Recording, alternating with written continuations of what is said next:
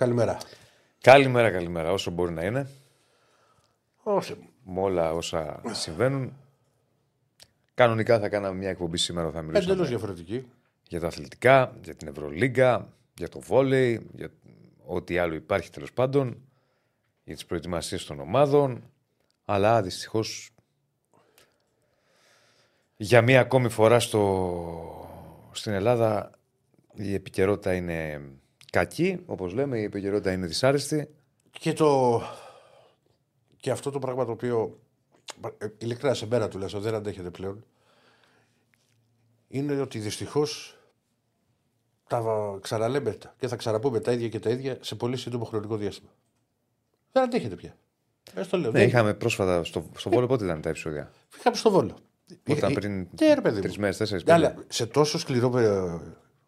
Γιατί το πρώτο πράγμα που πρέπει να πούμε είναι να ευχηθούμε στο να πάει καλά, να αντέξει ο αστυνομικός, γιατί δίνει μάχη για τη ζωή του ο άνθρωπος.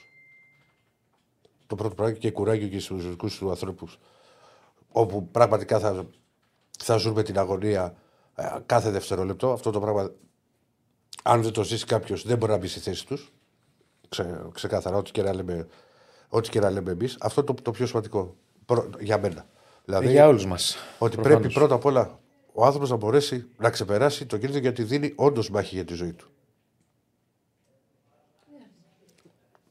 Λοιπόν, αλλά σου λέω ότι συνέχεια λέμε τα ίδια και τα ίδια. Θα ξαναπούμε ότι πρέπει να πάρουν μέτρα, θα ξαναπώ εγώ ότι η ατιμωρησία είναι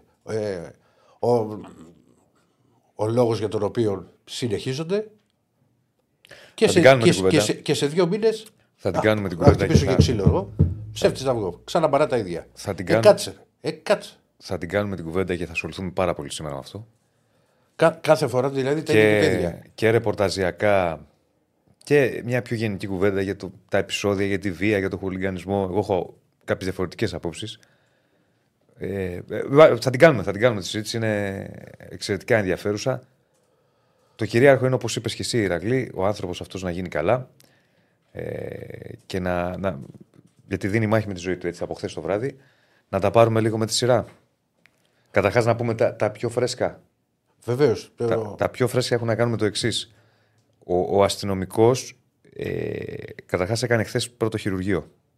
Ο αστυνομικός ο οποίος χτυπήθηκε από χούλιγκαν και από. Έφαγε ευθείας ναυτική φωτοβολίδα. Ναι. Η οποία το χτύπησε σε κεντρική αρτηρία.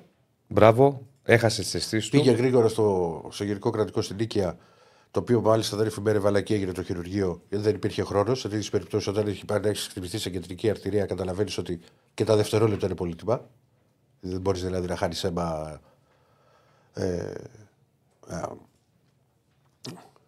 Και να πηγαίνεις από νοσοκομείο σε νοσοκομείο. Έγινε η πρώτη επέμβαση και πες τα σημερινά. Τώρα, ήταν να κάνει δεύτερο χειρουργείο. Η νέα εξέλιξη που διαβάζουμε για τον αστυνομικό είναι ότι επέστρεψε στη ΜΕΘ. Οι γιατροί την ίστατη στιγμή έκαναν ότι δεν είναι ασφαλές ένα δεύτερο χειρουργείο και δεν προχώρησαν στην επέμβαση. Σύμφωνα με το ιατρικό δελτίο που εκδόθηκε από το Γενικό Κρατικό της Νίκαιας τα ξημερώματα, όπου μεταφέρθηκε ο αστυνομικός, έχασε πολύ αίμα. Χρειάστηκε μεταγγίση, πέστηκε καρδιακή ανακοπή και επανήλθε στη ζωή μετά από 10 λεπτά. Άρα λοιπόν δεν έκανε δεύτερο χειρουργείο, βρίσκεται ακόμη ο άνθρωπος σε κρίσιμη κατάσταση και ναι, το διαβάζω και εδώ, δεν έγινε το δεύτερο χειρουργείο. Το μόνο που μπορούμε να πούμε είναι να είναι ο άνθρωπος καλά, δηλαδή να γίνει καλά. Εδώ βλέπουμε και κάποιες φωτογραφίες από τα χθεσινά. Προφανώς εδώ είναι κάτι το οποίο έχουν συγκεντρώσει οι αστυνομικοί, κάποια ευρήματα των αστυνομικών. Ακολούθησε μετά οι αστυνομικοί άφησαν μέσα όσα άτομα βρίσκονταν στο κλειστό ευλογολόγιο και στους αθλητές. Από τα δακρυγόνα είναι αυτό, γι' αυτό κάθονται. Υπάρχει μια εικόνα με 2 παιδιά που είναι συγκλονιστική. Ναι, ακολούθησε μετά, έμειναν μέσα για κανένα 3ωρο, αποστολές και ο κόσμος. Έγιναν 450 προσαγωγές, αλλά νομίζω έχουμε την ανακοίνωση να τη δούμε. Ναι, για να δούμε την ανακοίνωση που έβγαλε η ελληνική αστυνομία. Ναι, εδώ είναι απ' έξω. Ναι, λοιπόν, αυτή είναι η ανακοίνωση της Ελλάδας, της ελληνικής αστυνομίας. Η οποία αναφέρει σχετικά με τη δολοφονική επίθεση εις βάρος αστυνομικών της ΙΑΤ που σημειώθηκε απογευματινές ώρες χθες, 7 Δεκεμβρίου 2023, κάντε λίγο το monitor να το βλέπω περισσότερο, λίγο προς τα δω. Μπράβο. Έξω από το κλειστό γήπεδο Μελίνα Μερκούρη στον Άγιο Ιωάννη Ρέντι, και ενώ ήταν σε εξέλιξη ο αγώνας Βόλεϊ Ολυμπιακός Παναθηναϊκός για το League Cup, ανακοινώνεται ότι κατά τη διάρκεια του αγώνα, χούλιγκαν εξήλθαν από το γήπεδο και κινήθηκαν απειλητικά κατά αστυνομικών, εξφεδονίζοντας αντικείμενα, πέτρες, ενώ πραγματοποίησαν ευθεία βολή ναυτικών φωτοβολίδων. Να ανοίξω μια παρένθεση για να καταλάβει και ο κόσμος. Μην μπερδεύετε. Οι ναυτικές φωτοβολίδες είναι αυτές οι οποίες έχουν σε πλοία, σε βάρκες κτλ. Αν γίνει κάτι, που τους πετάνε ψηλά και... για να φανούν. Ναι, η ευθείας βολής. Ναι. Να φανεί η θέση τους. Με αποτέλεσμα τον βαρύτατο τραυματισμό αστυνομικού της ΙΑΤ, ο οποίος μεταφέρθηκε στο πλησιέστο νοσοκομείο που νοσηλεύεται σε σοβαρή κατάσταση. Αυτή έχει συνέχεια. Ναι, για πάμε. Από τις εξέδρες του γηπέδου, όπου επανήλθαν τα άτομα αυτά μετά την επίθεση, πραγματοποιήθηκαν πάνω από 400 προσαγωγές ατόμων, τα οποία οδηγήθηκαν στη διεύθυνση μεταγωγών Αττικής. Στα άτομα αυτά πραγματοποιείται πλήρης εξακρίβωση στοιχείων, λήψη μαρτυρικών καταθέσεων, καθώς και λήψη δειγμάτων με σκοπό την ανίχνευση πυρίτιδας. Η ανωτέρω διαδικασία τελεί υπό την εποπτεία εισαγγελικών αρχών, η οποία θα ολοκληρωθεί μέσα στο επόμενο διάστημα και ακολουθείται καθώς υπάρχουν ισχυρές ενδείξεις ότι ανάμεσα στους προσαγόμενους βρίσκονται οι δράσεις της επίθεσης. Μετά την ολοκλήρωση διαδικασίας αυτής, οι εισαγγελικές αρχές θα αποφασίσουν την περαιτέρω δικονομική διαχείριση των προσαγόμενων. Μέχρι στιγμής από το χώρο του γηπέδου βρέθηκαν, συνεχίζει η αστυνομία, και κατασχέθηκαν ο ρουχισμός, μπλούζες, μπουφάν, κουκούλες τύπου full face, υπολείμματα αυτοσχέδιων εμπριστικών μηχανισμών, αναδιπλούμενος σουγιάς, υπολείμματα από καμένα ρούχα, κροτίδες και φωτοβολίδες. Η προανάκριση διενεργείται από την υποδιεύθυνση αντιμετώπισης βίας στους αθλητικούς χώρους της Διεύθυνσης Ασφάλειας Αττικής. Αυτή είναι η ανακοίνωση που έβγαλε η αστυνομία για τα όσα συνέβησαν χθες. Να πω ότι, και θα προχωρήσουμε, έχουμε επικοινωνήσει με την αστυνομία για το αν θα υπάρξει κάποια τοποθέτηση στην εκπομπή μας αργότερα. Δεν είναι και το πιο εύκολο πράγμα του κόσμου τώρα, από τη στιγμή που γίνονται ανακρίσεις. Είπα να πω. Διάβαζα και κάποια πράγματα. Ναι, το κατάλαβα. Έχουμε επικοινωνήσει με την αστυνομία και περιμένουμε μήπως έχουμε κάποια παρέμβαση στην εκπομπή μας, κάποια τοποθέτηση. Δεν είναι το πιο εύκολο πράγμα του κόσμου τώρα, γιατί γίνονται έρευνες, προανακρίσεις κτλ. Επίσης, έχουμε επικοινωνήσει και με το Υπουργείο.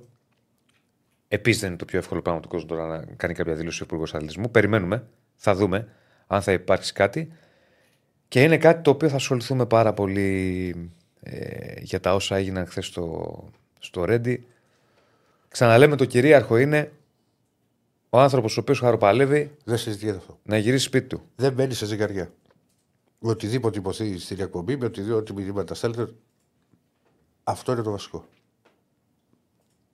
Είμαι ξεκάθαρος αυτό και δεν το συζητώ. Ναι. Λοιπόν, προτού τα συζητήσουμε και τα αναλύσουμε όλα, θα έχουμε σε λίγο τον Νίκο. Σε λίγο θα έχουμε μαζί μας και τον συνάδελφο τον Νίκο τον Παγιωτέλη, ο οποίος είναι ρεπόρτερ, ασχολείται με το βόλεϊ πάρα πολύ και όχι μόνο. Και ήταν στο γήπεδο για λογαριασμό της ΕΡΤ να μιλήσουμε λίγο για όλα όσα συνέβησαν. Από πού να το πιάσουμε τώρα, από πού να τα αρχίσουμε. Τι α πω, φίλε. Εγώ δεν το είχα πάρει και χαμπάρι χθες, γι' αυτό είχα πάρει και άδεια από νωρίς. Εντάξει, οκ. Ναι, και βλέπω το. Ξέρεις, από την Globex που έχει τα βιντεάκια για να δω τι ακριβώς έχει γίνει. Ήταν σαν ένα παιχνίδι και σε ένα σημείο σταματάει το μπάτς λόγω των δακρυγόνων τα οποία έπεσαν. Ναι. Πρώτα απ' όλα, αυτοί οι οποίοι βγαίνουν, που σύμφωνα την αστυνομία δεν βγήκαν έξω για να κάνουν επεισόδια, δεν έχουν καμιά διάθεση να δουν παιχνίδι. Όταν θα σου πει, δηλαδή, το έχω πει άπειρες φορές και μιλάω και επί προσωπικού. Γιατί ποτέ δεν έκρυψα εγώ ότι είχα περάσει από αυτό το σάντο των οργανωμένων. Όταν ήμουν πιτσιρικάς. Δεν πήγαινα ποτέ να πάω για επεισόδια, πήγαινα να δω την ομάδα μου. Μιλάμε τα ίδια. Έχουμε ξαναπεί ότι δεν είναι. Θα τα ξαναπούμε. Όλα που θα πούμε είναι τα ίδια. Όχι. Ναι. Θέλω να πω ότι έχουμε ξαναπεί ότι. Ποια διαφορά από το καλοκαίρι που κάναμε εκπομπή. Τα ίδια λέγαμε. Καμία. Έχουμε ξαναπεί το εξής. Πάμε σε πιο γενικό επίπεδο. Το γενικό θα το πάμε μετά, Ηρακλή. Να πάμε πρώτα στο ειδικό, το χθεσινό. Βεβαίως. Και το τι έκανες εσύ, τι έκανα εγώ, τι έκανε ο καθένας μας. Να το πάμε μετά για να αναλύσουμε γιατί υπάρχει χουλιγκανισμός. Να την κάνουμε αυτή την κουβέντα που είναι μεγάλη, αλλά πρώτα να πάμε στο ειδικό. Δηλαδή, τι θέλω να πω, αυτό που λες εσύ, δεν έκανες εσύ όταν πήγαινες στο γήπεδο. Βέβαια. Βγήκαν έξω και γίνανε τα επεισόδια. Δεν είμαστε όλοι ίδιοι. Πρέπει να το καταλάβουμε. Αλλιώς σκέφτεσαι εσύ, αλλιώς σκέφτεται ο Μπάμπης ο Σουγιάς, αλλιώς σκέφτεται ο Τάκης ο Πελοπίδας, ο Σανίδας. Δεν είμαστε όλοι ίδιοι. Λοιπόν, καθένας είμαστε ίσοι, αλλά διαφορετικοί. Αλλά αυτό είναι μια κουβέντα γενική, την οποία να την κάνουμε. Και δεν είναι θέμα, είναι ωραία. Ούτε για να καλύψω κάποιον τίτλο. Δεν είναι όλοι όσοι ανήκουν στον χώρο των οργανωμένων. Προφανώς. Οι οποίοι κυκλοφορούν με μαχαίρια και κουκούλες. Δεν το συζητάμε. Αλλά μην το πάμε γενικά τώρα, γιατί θα το ανοίξουμε μετά. Να το πάμε πρώτα ειδικά. Ειδικά λοιπόν έχουμε μια συγκεκριμένη κατάσταση. Έχουμε ένα αγώνα βολή. Εγώ μάλιστα, επειδή πήγα και νωρίς, παρεμπιπτόντως στο μπάσκετ, την ώρα που πήγα έφυγε η αποστολή του Παναθηναϊκού. Ήταν στο ΑΚΑ, το βολή. Okay. Εντάξει, πάνω από εκεί μου λένε φεύγει ο Παναγιώτης για το Ρέντι. Και είχα κολλήσει, εγώ λέω ποιος παίζεις τι. Ποιος Ρέντι, του λέω. Ρε μου λέει το βόλεϊ. Ναι. Τέλος πάντων.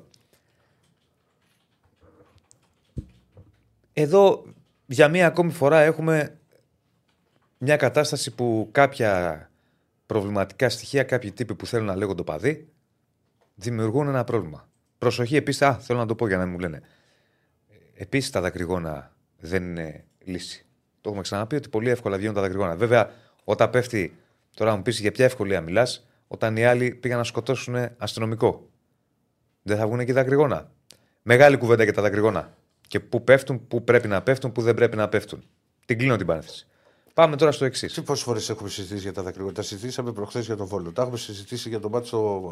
Πάλι Βόλο τότε στο. Πάμε τώρα στο εξής. Υπάρχουν κάποιοι οπαδοί χουλιγκάνοι. Οι οποίοι βγαίνουν από το γήπεδο, σωστά, και πάνε έξω να παίξουν ξύλο. Σύμφωνα εντελώς με την έκθεση της αστυνομίας, αυτό ισχύει. Βγήκανε και να παίξουν ξύλο. Ωραία. Πολύ ωραία. Τώρα ήταν 50-100, θα σου πω. Όσοι ήταν. Όσοι ήταν. Πρώτη ερώτηση. Ναι, παιδιά, λίγο ήρεμα στο τσάτ. Δεν είναι σήμερα για να βρίζετε και μεταξύ σας να τραμπουκίζετε τον ένα στον άλλον. Έτσι. Λίγο ηρεμήστε. Εδώ δεν είναι χώρος για τραμπουκισμούς. Αν θέλετε να τραμπουκίσετε, πηγαίνετε αλλού. Όχι, να μην παρατραμπουκίσετε. Εντάξει. Να βλέπετε τα πράγματα, παιδιά, σαφώς πιο ήρεμα. Ναι. Και όχι ανάλογα με το τι ομάδα είναι. Αν θέλετε να τραμπουκίζετε ένα στον άλλον και να κάνετε bullying ο ένας στον άλλον, δεν είναι εδώ ο χώρος αυτός. Ξεκάθαρα πράγματα. Λοιπόν. Άλλοι λέει δεν βγήκαν από το γήπεδο, ήλθαν απ' έξω. Η αστυνομία λέει ότι βγήκαν από το γήπεδο και ότι επέστρεψαν. Σύμφωνα με την ανακοίνωση. Ωραία. Ερικού. Ναι. Πώς ήταν αυτοί, 100, 150, 50, πώς ήταν. Πώς ήταν, ρε παιδί. Πώς ήταν. Τι να τους μετρήσεις. Πέφτει λοιπόν ξύλο αστυνομίας χουλιγκάνων. Ναι. Πολύ ωραία. Σωστά μέχρι τώρα. Και από αυτά τα επεισόδια τραυματίζεται ο αστυνομικός με τη φωτοβολίδα ευθείας βολής που του έριξε κάποιος. Και φτάνουμε στα υπόλοιπα. Προφανώς και από ό,τι έχω δει με τα βίντεο, είναι ένα στενό που είναι έξω από το Ρέντι, γιατί έχω πάει εγώ παλαιότερα. Ξέρεις, είναι σε έναν δρόμο πιο δίπλα. Ναι, οκ. Ναι. Ωραία. Δεν έγινε δηλαδή εκεί που είναι τώρα η φωτογραφία. Εδώ είναι μετά τα επεισόδια. Όπως δείχνει, ξέρεις, όπως τους δείχνει το κλειστό. Ναι. Φυσικά και τα λέω, να ξέρεις. Δεν κάνω μαθήματα σε εσάς, φίλε μου. Ποτέ δεν το λέω. Δεν κάνω μαθήματα στον κόσμο. Και ειδικά αυτά που λες και για συναδέλφους μου, επίσης τα λέω. Και τα έχω πει και στις βραδινές εκπομπές. Και ότι έτσι όπως έχει καταντήσει η δημοσιογραφία. Μπορεί να την κάνουμε κάποια στιγμή αυτή την κουβέντα. Και χωρίς να το παίζω ούτε τυπητής των πάντων, ούτε πρόεδρος της ΕΣΥΑ. Πάμε παρακάτω. Ωραία. Συνεχίζουμε λοιπόν με την όλη κατάσταση και θα μας πει και περισσότερα και ο Νίκος. Τι ώρα θα τον έχουμε. Τον περιμένουμε να τελειώσει από τη δουλειά του στην Άρα Σπορ. Η ερώτηση μου είναι εξής, η πρώτη. Στην οποία πρέπει και σύμφωνα πάντως με εσένα, όταν μπήκαν μέσα. Και γι' αυτό η ερώτηση πρώτη ποια είναι που θες να κάνεις. Όχι, πες. Καπόβρε, ολοκλήρωσε σιγά. Δεν μην αρχίζουμε αυτό. Κατά τα κομμάτια. Σαν τους παππούδες του Puppet Show γινόμαστε. Πες μου τι ήθελες. Θα το πω, βρε. Πες αυτό που ήθελες να πεις. Μπορεί να με βοηθήσει και στην ερώτηση. Λέω. Και σύμφωνα με τους αστυνομικούς μπήκαν μέσα και γι' αυτό το λόγο έκλεισαν τις πόρτες και δεν άφηναν κανένα να βγει πέρα από τα γυναικόπαιδα. Τώρα εδώ για μένα υπάρχει ένα άλλο κομμάτι. Να φτάσουμε και σε αυτό. Να πάμε πρώτα στα επεισόδια και θα φτάσουμε και σε αυτό. Για το μετά που τους άφησαν μέσα. Ωραία, πάμε. Θα φτάσουμε για να το πάμε χρονικά. Ναι. Ερώτηση. Πώς το διάλογο αυτή. Ναι. Που είσαι τι ερώτηση, είναι ρητορική είναι, γιατί πάντα αυτό συζητάμε. Πήγαν εκεί και είχαν πάνω τους ό,τι δεν. Ό,τι έχει ο ποινικός κώδικας, ο μισός ποινικός κώδικας. Ρε Διονύση. Ναυτικές φωτοβολίδες, σουγιάδες. Θέλω να πω το εξής. Πώς μπήκαν στο γήπεδο, ποιος έχει ευθύνη για το γήπεδο. Και πού ξέρεις, ρε αδερφέ μου, αφού βγήκαν έξω δεν τα είχαν έξω, το ξέρεις εσύ. Σε κρυψώνες. Σε κρυψώνες. Άρα έλεγχος γίνεται. Δεν το βλέπω πρώτη φορά, Ηρακλή. Αλλά δεν αλλάζει τίποτα. Μα τι θα αλλάξει, ούτε θα αλλάξει. Αυτοί οι άνθρωποι σου λατσάρουνε. Έχουν ασπρίσει τα γέλια μου, θα ασπρίσουν τα μαλλιά μου σε λίγο. Ωραία. Ωραία. Και από τότε το ίδιο πράγμα συζητάμε. Ωραία. Καλά. Να μην μπούμε όμως τι γίνεται και τι πρέπει να αλλάξει. Ποιος έχει ευθύνη για το αν τα είχαν κρύψει έξω αυτά ή αν τα είχαν βάλει στο γήπεδο? Ποιος έχει την ευθύνη? Ποιος έχει ευθύνη? Εγώ έχω κρύψει σε ένα κορμοδέντρο κάτι. Σου φέρα εσύ περιμετρικά του γηπέδου λέμε. Ναι. Όχι στο σπίτι σου. Ναι. Ποιος έχει την ευθύνη? Πρώτα ο γηπεδούχος και στη συνέχεια η αστυνομία την ημέρα του αγώνα. Βέβαια μπορεί να κάνει ελέγχους. Γιατί πλέον για να μπει στο γήπεδο μετά. Τα επεισόδια που είχαν γίνει, μας θυμάσαι, έχει έρθει η αστυνομία και γίνεται έλεγχος στο... και κοιτάζει. Τα ίδια συζητήσαμε και την ημέρα του.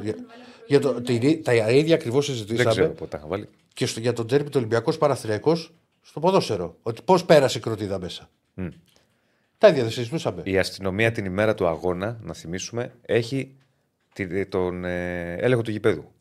Έχει την ευθύνη του γηπέδου. Ναι. Τουλάχιστον στο ποδόσφαιρο, δεν ξέρω στα άλλα αθλήματα τι γίνεται. Στο ποδόσφαιρο αυτό ξέρω.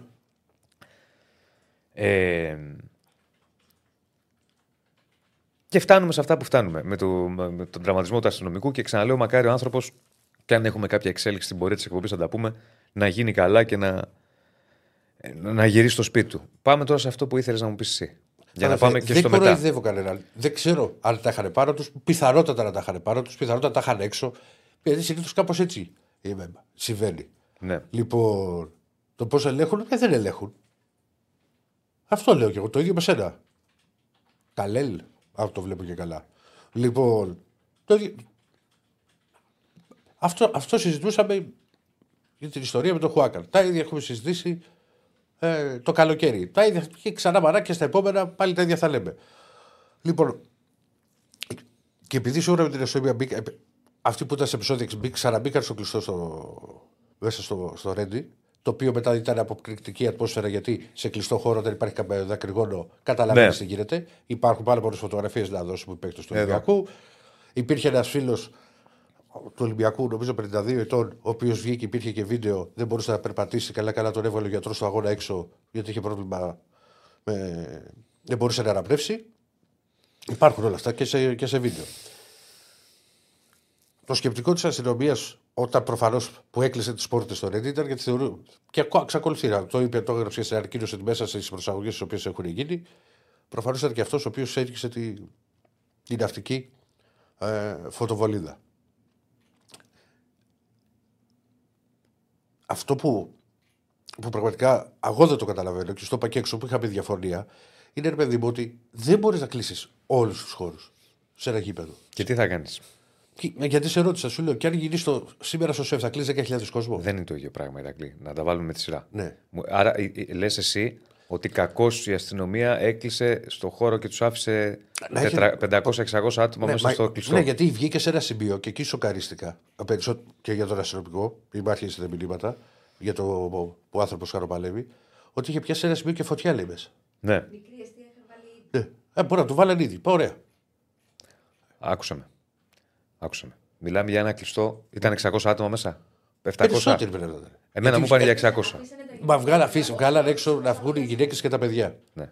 Δηλαδή, πολύ ωραία. Άρα το αστυνομικό. Ωραία, μισό λεπτάκι. Πέφτει το ξύλο. Γίνονται τα επεισόδια. Έτσι. Χαροπαλεύει αστυνομικός. Τον παίρνουν, τον πάνε στο νοσοκομείο.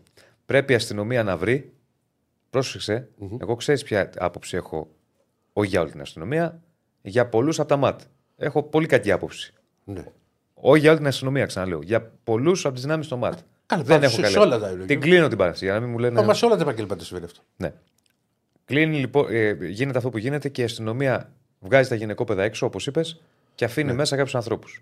600 χίλιοι σύμφωνα με σένα. Δεν ήμουν εκεί. Έμειναν μέσα ακόμα και οι δημοσιογράφοι δεν έβγαινε κανείς. Ναι. Κανείς δεν έβγαινε. Σε γήπεδο 18.000 θέσεων που λες εσύ, δεν μπορεί να συμβεί αυτό γιατί δεν μπορεί να το ελέγξεις. Σε γήπεδο 600 ατόμων, 1.000 ατόμων. Μπορεί να γίνει αυτό, γιατί μπορείς να το ελέγξεις, ειδικά όταν έχουμε. Δηλαδή, τι έπρεπε να κάνουν και συνομιλίες. Δηλαδή, ρε παιδί μου, ολοκληρώνω. Ναι. Υπάρχει ο άνθρωπος ο οποίος χαροπαλεύει. Χαροπαλεύει. Βεβαίως. 30 χρονών παιδί. Βεβαίως. Και εκείνη την ώρα αστυνομική πρέπει μέσα σε έναν όχλο 600, 700, 1.000 ατόμων να κάνουν προσαγωγές. Πώς θα τις κάνουν? Πού θα τους μαζέψουν? Τους έχεις στο γήπεδο. Πού θα τους μαζέψουν? Επειδή διάβαζα για ομιλίες και για 1.002 ιστορίες. Για να έχει γίνει. Ναι. Για να έχουν γίνει 400 πλάσπρος προσαγωγές. Ωραία. Θα μπορούσες να σου δηλαδή θα βλέπεις ότι θα υπήρχε ένας 60χρονο, ένα 70χρονο. Δεν ξέρω. Τον 60χρονο φαντάζομαι δεν τον πιάσανε. Ή τον 70χρονο. Άσου να φύγουν. Φαντάζομαι φύγαν αυτοί. Δηλαδή, αφού είπε ότι τα γυναικόπαιδα και μεγάλοι άνθρωποι τους βγάλανε. Όπως επίσης δεν είναι εικόνα. Περίμενα να το λύσουμε ένα-ένα.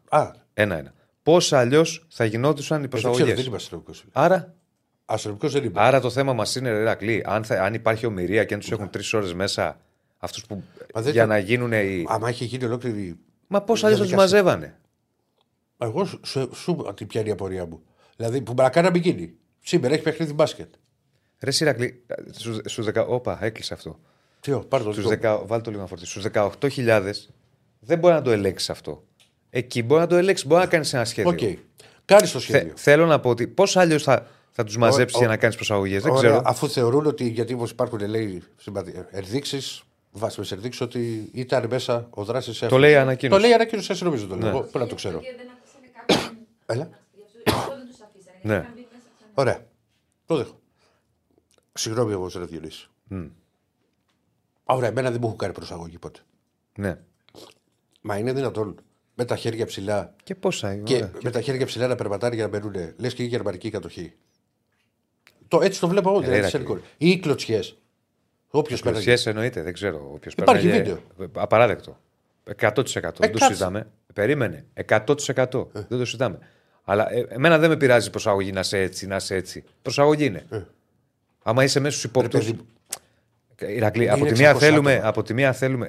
Χαροπαλεύει άνθρωπος. Το ξέρω, ρε Διονύση. Και μας πειράζει τα χέρια πάνω. Σου λέω δεν ήταν ωραίες εικόνες αυτές. Ποιες εικόνες. Το ξύλο, ναι. Δεν τα έχω δει κιόλας. Υπάρχει, το έχω δει εγώ. Μαζί σου.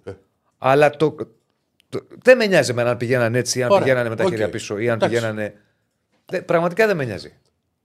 Το θέμα είναι ότι πρέπει να βρεθεί ο δράστης και να τιμωρηθεί. Γιατί συνέχεια το μόνο πράγμα το οποίο λέμε, έχω βαρεθεί να το λέω, ότι η ατιμωρησία οδηγεί σε αυτή την κατάσταση. Ξεκάθαρος. Δεν γίνεται να μην τιμωρηθεί πάλι. Αυτό που λέει ο φίλος, μέχρι να βρεθεί κλωτσιές και καρπαζιές σε κόσμο που δεν έχει σχέση με τα επεισόδια, αυτό είναι κατακριτέο και να γίνει και ΕΔΕ. Αν ισχύει αυτό, δεν το ξέρω. Δεν ήμουν. Υπάρχει βίντεο, το λέγω. Να γίνει και ΕΔΕ. Τι έγινε εδώ, γιατί κοπάνε τον κόσμο έτσι. Πέρναγανε ένας και τους να γίνει ΕΔΕ. Αλλά είναι άλλο αυτό και άλλο να λέμε γιατί τους άφησαν μέσα μέχρι να γίνουν προσαγωγές και γιατί τους είχαν τα χέρια ψηλά. Σιγά τώρα τα χέρια ψηλά. Προσαγωγή είναι, μην φτάσουμε στο άλλο άκρο, παιδιά. Υπάρχουν ύποπτοι εκεί μέσα. Φίλε, αλλά το ξύλο. 400 στον καθένα. Κάτσε. 400. Δηλαδή υπάρχει το βίντεο που πηγαίνει ένας που μπαίνει ο Διονύσης πρώτος. Δεν με νοιάζει εμένα. Το κλωτσιά δεν το συντάμε. Μπαίνει ο Ηρακλής κλωτσιά. Σε όλους δίνανε κλωτσιές. Να τα βάλουμε σε τίτλους, Διονύση. Πρώτα απ' όλα να σωθεί το παλικάρι. Ξεκάθαρα. Δεν υπάρχει κάτι άλλο. Ωραία. Δεν με απασχολεί το τι θα γίνει στη συνέχεια του μπάτσου που μπορεί να έχει ο καθένα. Πόσο με ενδιαφέρει. Ωραία. Αν θα γίνει, δεν θα γίνει. Τα λέγαμε πρόσφατα. Συγγνώμη λίγο. Ότι ακολουθούν, μισό λεπτό. Ότι ακολουθούν, Διονύση. Πόσα ντέρμπι ακολουθούν. Και έτσι όπως έχει εξελιχθεί η κατάσταση. Τι να σου πω, ρε Διονύση, φοβάμαι το τι θα γίνει. Να μην ξαναβρεθούμε πάλι τώρα να θέλουμε να κάνουμε μια εκπομπή και να λέμε τώρα τα ίδια και τα ίδια και τα ίδια. Βαρέθηκα να λέω τα ίδια και τα ίδια. Επίσης για το φίλο που λέει, ρε Διονύση, είναι δυνατόν ποιοι είναι ύποπτοι δημοσιογράφοι τη ΕΡΤ και ο κάμεραμάν με διαπιστεύσεις, όχι, αυτή δεν είναι ύποπτη. Και γι' αυτό θα έχουμε και τον Νίκο να μας μιλήσει γι' αυτό. Λέω ότι οι αστυνομικοί οι οποίοι κοπανάνε κόσμο έτσι, στο ψαχνό, ή ακόμα και τους δημοσιογράφους που μου είπες, θα μας τα πει και ο Νίκος. Αυτό δεν το συζητάμε. Αυτό είναι κατάχρηση εξουσίας. Δημήτρη μου. Μισό λεπτό, ολοκληρώνω. Δεν το συζητάμε. Αυτό που εγώ δεν δέχομαι είναι γιατί να τους αφήσουν μέσα μέχρι να γίνουν οι προσαγωγές. Δεν μπορεί να γίνουν άλλες προσαγωγές, παιδιά. Ναι, κοιτάξτε, και ξέρεις και μετά υπήρχαν. Δεν μπορεί να πήγανε μάνες. Μιλάμε για άνθρωπο που. Μια μάνα τώρα ανθρώπου έχει αγωνία για αυτό το παιδί. Βεβαίως. Τι το συζητάς. Όπως που λες για μάνες. Μετά επειδή ήταν τόση ώρα μέσα βρέθηκαν γονείς απ' έξω. Μανάδες θα ψάχνουν γιατί. Άμα ήσουν 16 χρονών και είχες πάει να δεις το παιδί στο βόλεϊ, δεν θα τρέχει μάνα απ' έξω. Να περιμένει να πάρει το παιδί της. Και εδώ υπάρχει το εξής τώρα. Για μία ακόμη φορά έχει δίκιο ο φίλος που το λέει. Να πω μισό γιατί χάνεται. Ναι. Δεν με ενδιαφέρει, αδερφέ, αν ήταν η Βεντέτα από το Βόλο που όπως μου το γράφεις και κατέβηκε, το έχεις στο βίντεο το μήνυμα που μου λέει Ηρακλή, αν ήταν αδερφός σου, πώς το λέει. Όχι, φίλε μου. Αν ήταν αδερφός μου, θα βρισκόμουν. Δεν έχω αδερφό, αλλά αν ήταν πολύ αγαπημένο μου πρόσωπο για να το θέσουμε στη σωστή του βάση, θα ήμουν δίπλα του, θα ήμουν ακόμα στο νοσοκομείο. Ένα το κρατούμενο. Δεύτερον, δεν είναι ότι αν ήταν ο αδερφός μου, θα προκλουτσίσω με 400 άτομα. Ρε παιδιά, να βρεθεί. Αυτό δεν το συζητάμε. Να βρεθεί, το κυρίαρχο δεν είναι αυτό. Το κυρίαρχο είναι αυτός ο οποίος το έκανε. Δεν με απασχολεί. Ναι. Όλα τα. Το κυρίαρχο είναι ο άνθρωπος να γίνει καλά. Από εκεί και πέρα ότι. Δεν γεννηθήκαμε χθες ότι υπάρχει κατάχρηση εξουσίας πολλές φορές από τους αστυνομικούς που τραμπουκίζουν και βρίζουν κτλ. Το κάνουν. Δεν το συζητάμε. Χάρη, δεν το έχω δει αυτό το βίντεο. Ναι. Αλλά το κυρίαρχο να καταλάβουν ποιο είναι. Γιατί να βγουν έξω αυτά τα καλόπεδα και να πάνε να παίξουν ξύλο με την αστυνομία έξω. Εξηγήστε μου. Μα είναι η πρώτη φορά. Δεν μπορώ να το εξηγήσω, Γιώργη μου, γιατί δεν μπορείς να μπεις σε αυτή τη λογική. Δεν μπορείς να σκεφτείς με αυτόν τον τρόπο. Αυτός σου εξηγώ. Ότι πάντα λέμε. Τι κάνει η αστυνομία μετά, προσοχή. Και αν βρίζει και τραμπουκίζει, δυστυχώς το κάνει. Διονύση. Μισό λεπτό, ρε Ηρακλή, να ολοκληρώσω. Ένα λεπτάκι για να με καταλάβεις. Δυστυχώς το κάνει. Και εσύ είχες πάει στο Χαριλάο κάποτε και έμπαινες μέσα και στους αστυνομικούς να σε κλωτσάνε. Όχι, δεν με κλωτσίσαν. Τι σου κάνανε. Δεν θυμάμαι. Είχα να πιω 14 ώρες νερό. Και ζήταγες νερό και σου δίνανε. Δυστυχώς το κάνανε. Ναι, δεν σου δίνανε. Δυστυχώς υπάρχει αστυνομική βία, υπάρχει κατάχρηση εξουσίας. 100%. Και για αυτά που λέμε, που λέτε ότι έπεφτε ξύλο, μας είπε ο Ηρακλής, αύριο. Πάμε και στα υπόλοιπα όμως. Μου ρωτάς, για ποιο λόγο να το κάνουνε. Σου λέω, δεν μπορώ να σου απαντήσω. Γιατί δεν σκέφτομαι έτσι. Δεν σκέφτομαι όταν θα πήγαινα εγώ στον κήπεδο και θα πάω να πλακωθώ. Και μην νομίζω ότι δεν είχαν γίνει και τότε επεισόδιο όταν ήμουν εγώ οργανωμένος. Θυμάμαι ένα Ολυμπιακό Ηρακλής 1-0 πρεμιέρα. Με τον γκολ προτάσω, αφού είχαν έρθει και ο παδί του Ηρακλή και είχε γίνει επεισόδια. Έφυγα, πήρα το τρένο. Εγώ θα τα πω χύμα και δεν με νοιάζει. Υπάρχει μια κατάσταση.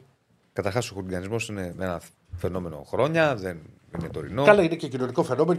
Η βία είναι κοινωνικό φαινόμενο ούτως ή άλλως. Αλλά θα πάμε στον Νίκο πρώτα για να συζητήσουμε λίγο για τα χθεσινά και θα τα πούμε μετά πιο γενικά και να πω και κάποια πράγματα τα οποία θέλω. Λοιπόν, έχουμε μαζί μας τον. Άνδρεα μου, δεν είναι κακή. Φυσικά και είναι τραγική ημέρα. Το είπαμε. Ναι, Ανδρέα, όχι. Λέμε απλά για αυτό που λένε για που ρίχνανε ξύλο κάποιοι αστυνομικοί μετά, ότι πρέπει να γίνει ΕΔΕ. Εννοείται. Πρωτίστως όμως, είμαστε στο πλευρό του αστυνομικού, ο οποίος χαροπαλεύει ο άνθρωπος, στην οικογένειά του. Όπως είμαστε σε ιστορίες στο πλευρό των οπαδών. Και κατά των χουλιγκάνων, και όχι μόνο των χουλιγκάνων, θα τα πούμε μετά αυτά, και των ηθικών αυτουργών. Θα τα πούμε μετά αυτά. Πάμε τώρα στον Νίκο Παγιωτέλη, τον συνάδελφο από την ΕΡΤ, ο οποίος ήταν χθες εκεί. Για να καλύψει το παιχνίδι και θα μας πει από πρώτο χέρι τι έγινε. Γεια σου, Νίκο. Καλημέρα, Νίκο. Καλημέρα, παιδιά. Νομίζω ότι τα έχετε πει ήδη όλα. Θα μας πεις περισσότερα γιατί ήσουν εκεί. Ήσουν εκεί, ρε φίλε. Κοίτα, ακόμα προσπαθούμε να καταλάβουμε πώς ξεκίνησαν τα επεισόδια, από ποιους ξεκίνησαν. Γιατί ναι, μεν υπάρχει μια ανακοίνωση της αστυνομίας η οποία κάνει λόγο για 150 άτομα, τα οποία βγήκαν από το γήπεδο. Αλλά επειδή εγώ έβλεπα συνέχεια και τις κερκίδες, την κίνηση. Καταλαβαίνει κανείς, όποιος ξέρει από το κλειστό Μελίνα Μερκούρη, εάν φύγουν 150 άτομα από τους οργανωμένους του Ολυμπιακού, από το πέταλο, θα το καταλάβει κάποιος γιατί αμέσως θα αδειάσει το μισό πέταλο. Ένα μέρος είναι σημαντικό. Γιατί δεν είναι τεράστιο γήπεδο, δεν είναι μεγάλο γήπεδο. Ναι, ότι βγήκανε καμιά εικοσαριά, γιατί τους είδα, φόρεσαν τα full face, κράνη και τέτοια και βγήκαν και κάπου εκεί κατάλαβα ότι απ' έξω θα γίνουν επεισόδια, αλλά στην αρχή υποψιάστηκα ότι μάλλον θα γίνει για να μπουν μέσα οι γνωστοί τζαμπατζίδες. Κανείς μας δεν είχε αντιληφθεί το τι γίνεται έξω, το τι έχει συμβεί έξω. Αυτό κάναμε το ρεπορτάζ και το μάθαμε μετά την διακοπή. Όπου η διακοπή έγινε όταν ήρθαν τα δακρυγόνα μέσα. Ακριβώς. Ήρθαν τα δακρυγόνα μέσα. Και μάλιστα ο κ. Γεωργιάδης, ο διαιτητής του αγώνα, δεν το κατάλαβε. Με είδε εμένα ξαφνικά να διώχνω τους αναπληρωματικούς του Ολυμπιακού που ήταν στο προστευματήριο. Να τους διώχνω γιατί είχε ξαφνικά γίνει αποπνικτική ατμόσφαιρα και δεν είχε φτάσει ακόμα σε αυτόν η μυρωδιά. Και όταν του έκανα νόημα ότι έξω πέφτουν δακρυγόνα, έχουν μπει μέσα, τότε και μόνο διακόπηκε το παιχνίδι.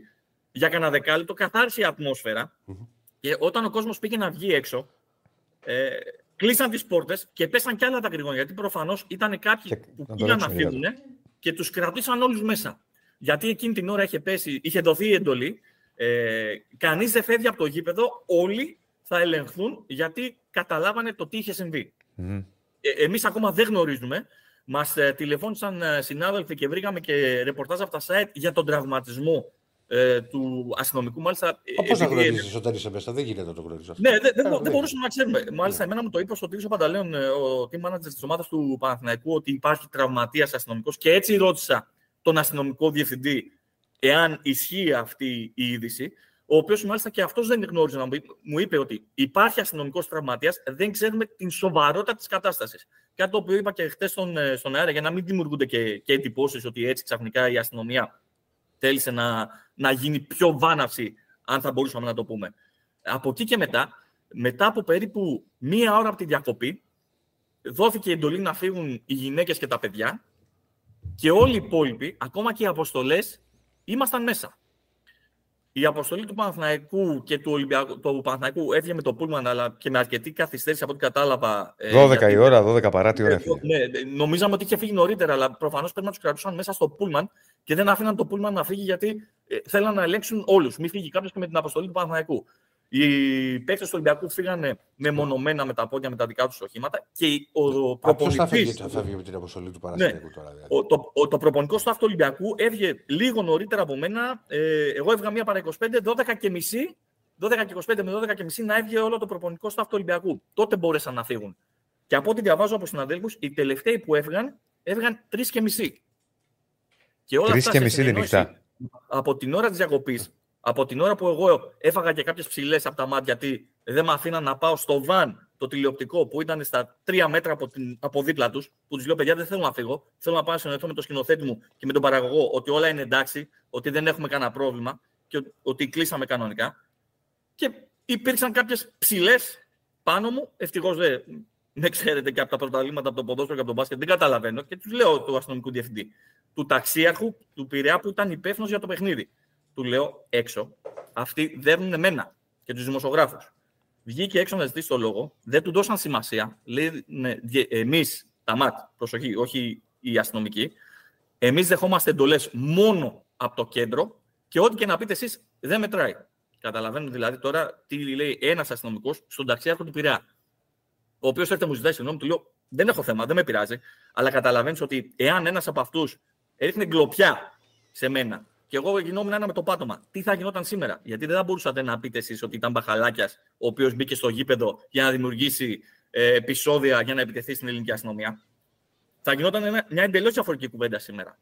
Με αποτέλεσμα να υπάρχει αυτή η ταλαιπωρία και για τους συναδέλφους, οι οποίοι παρά το γεγονός ότι η Μαρία Αντωνιάδου, η πρόεδρος της ΕΣΥΑ, είχε ήδη μιλήσει με το γραφείο τύπου του Υπουργού και με τον βοηθό του Υπουργού για να φύγουν οι δημοσιογράφοι διαπιστευμένοι με την ταυτότητά τους. Δεν φύγαν ούτε οι δημοσιογράφοι και δεν φύγανε ούτε καν τα παιδιά της ασφάλειας του Πειραιά, οι οποίοι κυκλοφόρησαν με την ταυτότητά τους, τη δείχνανε στα ΜΑΤ και δεν τους άφηναν να φύγουν. Όλοι μα όλοι περνούσαν ενδελεχή έλεγχο για να αποχωρήσουν από το γήπεδο. Και ρωτάω εγώ λίγο, γιατί αυτό δεν γίνεται όταν μπαίνει κάποιος στο γήπεδο. Αυτό που λέγαμε στην αρχή. Πολύ σωστό. Ερώτηση. Δεν να σε ρωτήσω κάτι. Αυτό συμβαίνει στο ποδόσφαιρο. Φαντάζομαι γίνεται και σε άλλα αθλήματα. Γιατί το ρωτάω γιατί. Ναι. Την ημέρα του αγώνα η αστυνομία δεν είναι αυτή η οποία έχει τον έλεγχο του γηπέδου. Την ημέρα του αγώνα. Αλλά πρόσεξε όμως. Την ίδια ημέρα υποτίθεται ότι θα γινόταν και ο αγώνας του κυπέλλου του ποδοσφαίρου ανάμεσα σε Παναθηναϊκό και Ολυμπιακό. Και δεν έγινε λόγω του Ερντογάν. Ποστά δεν έγινε. Αυτό γιατί να γίνει. Από τη στιγμή που στο συγκεκριμένο γήπεδο και παλαιότερα πάλι αντίστοιχες ημερομηνίες σε επέπειτο Γρηγορόπουλου είχαν γίνει πάλι επεισόδια. Και δεν έχει να κάνει με το ότι οι ομάδες δεν θέλανε να ορίσουν άλλη ημερομηνία. Είναι ότι κάποιος επέτρεψε να γίνει το παιχνίδι. Δεν ξέρω. Την απορία που είχες και εσύ την είχα και εγώ, γιατί το συζητούσαμε, όχι τώρα, το συζητούσαμε όταν ήταν να γίνει το παιχνίδι για τον κυπέλλου του Ολυμπιακού με τον Παναθηναϊκό και λέγαμε ότι η μέρα ήταν για τον Γρηγορόπουλο, η δεύτερη ήταν ο Ερντογάν, οπότε δεν βγαίνουν οι ημερομηνίες και γι' αυτό πήγε Γενάρη. Γιατί έγινε. Συμφωνώ μαζί σου. Να μην γινόταν ούτε το παιχνίδι του στο βόλεϊ. Αλλά ακόμα και αυτό είναι Νίκο. Εγώ πραγματικά το λέγαμε πριν. Δεν μπορώ να καταλάβω για ποιο λόγο να πας να τσακωθείς. Τώρα για τη συμπεριφορά των αστυνομικών τώρα προς το πρόσωπό σου και γενικά για το τι έχει γίνει μετά είναι ένα δεύτερο κομμάτι. Ναι, πάρα πολύ σημαντικό. Ειδικά όταν χαλεπαλεύει ένα δικό σου άνθρωπος, ο οποίος μακάρι ο άνθρωπος να. Ήταν εκείνη την ώρα σε σύγχυση. Ναι, το καταλαβαίνω. Το έλεγα και στο τηλέφωνο. Ναι, ναι. Είναι που θα πέσει εκείνη την ώρα. Έπεσες τώρα εσύ. Αλλά δεν είναι η λογική αυτό το που θα πέσει. Γι' αυτό και δεν δίνουμε. Δεν είναι λογική το που θα πέσεις. Δεν είναι. Απλά σου λέω, επειδή το έχουμε ξαναζήσει, εγώ μια φορά θυμάμαι σε ένα επεισοδιακό μάτι τη Λεωφόρο Παναθηναϊκός Εργοτέλης, που είχα τη βαλίτσα της κονσόλας και πήγαινα να φύγω και ήρθε ένας ματαντής και μέσα προ τον τοίχο. Πριν είχαν πέσει μολότοφ απ' έξω και γίνει χαμός. Έπεσα τώρα στην περίπτωση. Θέλω να σου πω. Απαράδεκτο, δεν το συζητάμε. Δεν το συζητάμε. Μπαίνω κατευθείαν, επειδή εγώ προσπάθησα να μπω κατευθείαν στον ψυχισμό. Όταν γνωρίζω ότι ένας δικός σου άνθρωπος είναι στο νοσοκομείο, δεν ξέρεις αν θα βγει. Μπαίνω κατευθείαν στον ψυχισμό του άλλου και στις αντιδράσεις του. Και γι' αυτό προσπαθώ να διατηρήσω την ψυχραιμία μου. Αλλά όταν όμως δίνεται συνέχεια και προσπαθεί να με βγάλει και ψεύτη στον ταξίαρχο του, εκεί κάπου τρελαίνομαι. Και αργότερα, όταν φύγαμε εμείς μία παρά 25, γιατί να φανταστεί κανείς ότι για να φύγει, να φύγω εγώ, ο Γιάννης Οράνιος που έκανε τη μετάδοση, ναι, και το συνεργείο της ΕΡΤ, κατέβηκε από την Αγία Παρασκευή ο Νίκος ο Κορόβιλας, ο εκπρόσωπος των δημοσιογράφων, για να βρει τον ταξίαρχο των ΜΑΤ, ο οποίος ήταν έξω. Γιατί εμείς δεν μπορούσαμε να τον βρούμε να μιλήσουμε. Ναι. Και έτσι καταφέραμε και φύγαμε εμείς μία παρά 25. Και οι συνάδελφοι, επαναλαμβάνω. Δηλαδή, αν δεν ήταν ο Νίκος εκεί, δεν πήγε. Δεν θα φεύγατε κι εσείς. Δεν θα φεύγαμε. Δεν θα φεύγαμε. Ναι. Γύρισε και μου είπε ο άνθρωπος, χίλια συγγνώμη, καταλαβαίνεις την κατάσταση στην οποία είμαστε. Ο ταξίαρχος των ΜΑΤ τώρα καταλαβαίνεις την κατάσταση στην οποία είμαστε, αλλά να ξέρεις ότι γίνανε και λίγα. Και λέω, το καταλαβαίνω. Αλλά απ' την άλλη, όμως, όταν ο άλλος βλέπει έναν άνθρωπο με το πουκάμισο από εδώ από εκεί, όχι περίεργα ντυμένο, ούτε full face ούτε τίποτα, και αποκλείεται να πήρα μαζί μου ρούχα πουκάμισα και τέτοια, να έχω βγει έξω να κάνω μπάχαλα, να μπω μέσα να φορέσω πουκάμισο για να το παίξω κύριος. Και σου λέει ότι εδώ πέρα πάω, με βλέπεις, δεν φεύγω, δεν θέλω να φύγω. Θα μπω, θα μιλήσω και θα ξαναμπω μέσα στο γήπεδο. Δεν μπορείς να αντιδράσεις έτσι, όποιος κι αν είσαι. Δεν το συζητάμε. Δεν το συζητάμε. Εννοείται. Το καταλαβαίνω κι εγώ εκείνη την ώρα πώς είναι η ένταση μεγάλη. Ναι, αλλά πρέπει να μάθουμε. Είναι αυτό που λέμε. Το γράφει και ένας φίλος. Ναι, είναι αυτό που λέμε πολλές φορές. Τα ΜΑΤ πάρα πολλές φορές και σε άλλες περιπτώσεις έχουμε δει. Μεγάλη κουβέντα. Μεγάλη κουβέντα. Και αυτό. Είναι, απλά επειδή σήμερα είναι. Ξέρεις τι γίνεται, προσπαθώ λίγο να το κρατήσω κι εγώ χαμηλά αυτό το πράγμα γιατί χαροπαλεύει ένας άνθρωπος. Και είναι ιδιαίτερο. Δεν πέφτουμε από τα σύννεφα. Παιδιά, τα ΜΑΤ πολλές φορές κάνουν κατάχρηση εξουσίας. Δεν πέφτουμε από τα σύννεφα. Απλά κιόλας και να καταλαβαίνουν και οι ίδιοι ότι πολλές φορές αυτή η κατάχρηση της εξουσίας είναι που φέρνει και την αντίδραση στο τέλος. Γιατί είναι αυτό που σου είπα νωρίτερα, ότι εάν εγώ είχα αντιδράσει διαφορετικά. Και κάποιος από αυτούς μετά έβγαζε ένα γκλόπ και μου την έφερε στο κατακούτελα. Και έμενα επί τόπου. Σήμερα θα είχαμε μια εντελώς διαφορετική κουβέντα. Ναι. Τώρα. Να σε ρωτήσω κάτι πάνω σε όλα αυτά. Είπες ότι βγήκανε τα γυναικόπαιδα. Αν κάποιος πατέρας και εκπέμπει το παιδί του, τι γίνεται σε αυτή την περίπτωση? Αυτό είναι το θέμα. Ότι πολλοί είδαν και πάρα πολλούς. Γιατί πήγαινε, παιδί μου, ο πατέρας με το γιο. Δεν είχε την πάρα μαζί. Πήραν τηλέφωνο και είχαν οι γυναίκες τους και πήραν τα παιδιά. Και αυτοί ήταν μέσα.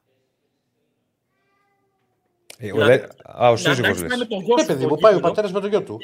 Τι θα κάνει το παιδί για να μείνεις εσύ μέσα. Ναι, παιδί μου, δεν είχε χωρισμένος. Εδώ ξέρεις τι γίνεται τώρα. Είναι αυτό που λέμε μαζί με τα.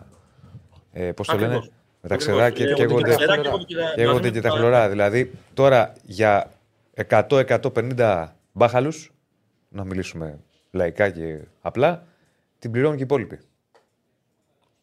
Είναι... Γιατί και εγώ το σκέφτηκα. Σου λέει φύγανε τα γυναικόπαιδα. Αλλά έχει... πόσες φορές πάει ο πατέρας με το γιο, ρε παιδί μου, σε παιχνίδι? Σε όλα τα αθλήματα, σε όπου και να βρεθείς. Και σε αυτό που λέγαμε νωρίτερα. Δεν είναι εύκολο μετά αυτό να το ελέγξεις. Δυστυχώς. Δεν το ελέγξεις. Σε αυτό που λέγαμε νωρίτερα. Μα πούμε εκεί σε αυτό το συγγνώμη. Άμα το δεις ότι είναι με το γιο του, με το παιδί του, δεν θα παράτησε αυτό το παιδί του μέσα στο γήπεδο για να βγει έξω να παίξει ξύλο. Προφανώς. Δεν μπορώ να σου πω κάτι άλλο. Προφανώς. Και σε αυτό που, επειδή αναφερθήκαμε και στα γυναικόπαιδα, από τη στιγμή λοιπόν που θέλεις να γίνει το παιχνίδι, γιατί πες δεν έχεις ημερομηνίες να γίνει, γιατί βιάζονται οι ομάδες, γιατί. Δώσε εντολή να γίνει μόνο με γυναικόπαιδα. Πόσες και πόσες φορές έχουμε δει παιχνίδια, ειδικά στο μπάσκετ, Final Four, τελικούς, να γίνονται μόνο με παιδιά από τις ακαδημίες. Γιατί να μην το κάνεις αυτό? Νικό, και ξέρεις ότι δεν θα συμβεί τίποτα. Έχω μια εξτρήμα άποψη σε όλη αυτή την κατάσταση με τα ντέρμπι. Δεν έχω συμφωνήσει και με ακροατές το βράδυ. Εδώ δεν την έχουμε κάνει ακόμα γιατί είναι και νέα εκπομπή. Αλλά έχουμε φτάσει σε ένα σημείο που η χώρα μας δεν μπορεί να διαχειριστεί αμέτρητα ντέρμπι μεταξύ των μεγάλων. Δεν μπορεί. Στο ποδόσφαιρο βάλαμε και τα play-off για να τα πολλαπλασιάσουμε τα ντέρμπι. Στο μπάσκετ τα είχαμε συνηθίσει γιατί ήταν χρόνια. Τώρα αυτό είναι League Cup, δεν είναι διοργάνωση από την καλοκαίρι από τη Λίγκα των ομάδων. Είναι κατάδια να μην μπορούμε να διοργανώσουμε παιχνίδια. Είναι κατάδια. Και δεν θέλω να σκέφτομαι το τι θα ακολουθήσει σε όλα αυτά που υπάρχουν. Γιατί άμα δεις το πρόγραμμα, πείτε μου πόσα Παναθηναϊκός Ολυμπιακός και Ολυμπιακός Παναθηναϊκός επάξουν. Οι δύο ομάδες ξαναπέζουν. 16 του μήνα για το πρωτάθλημα. Πάλι στο ίδιο γήπεδο. Τι θα γίνει. Ακούστε τώρα πάνω σε αυτό που λέτε. Πάνω σε αυτό που λέτε. Επειδή το απλώνουμε.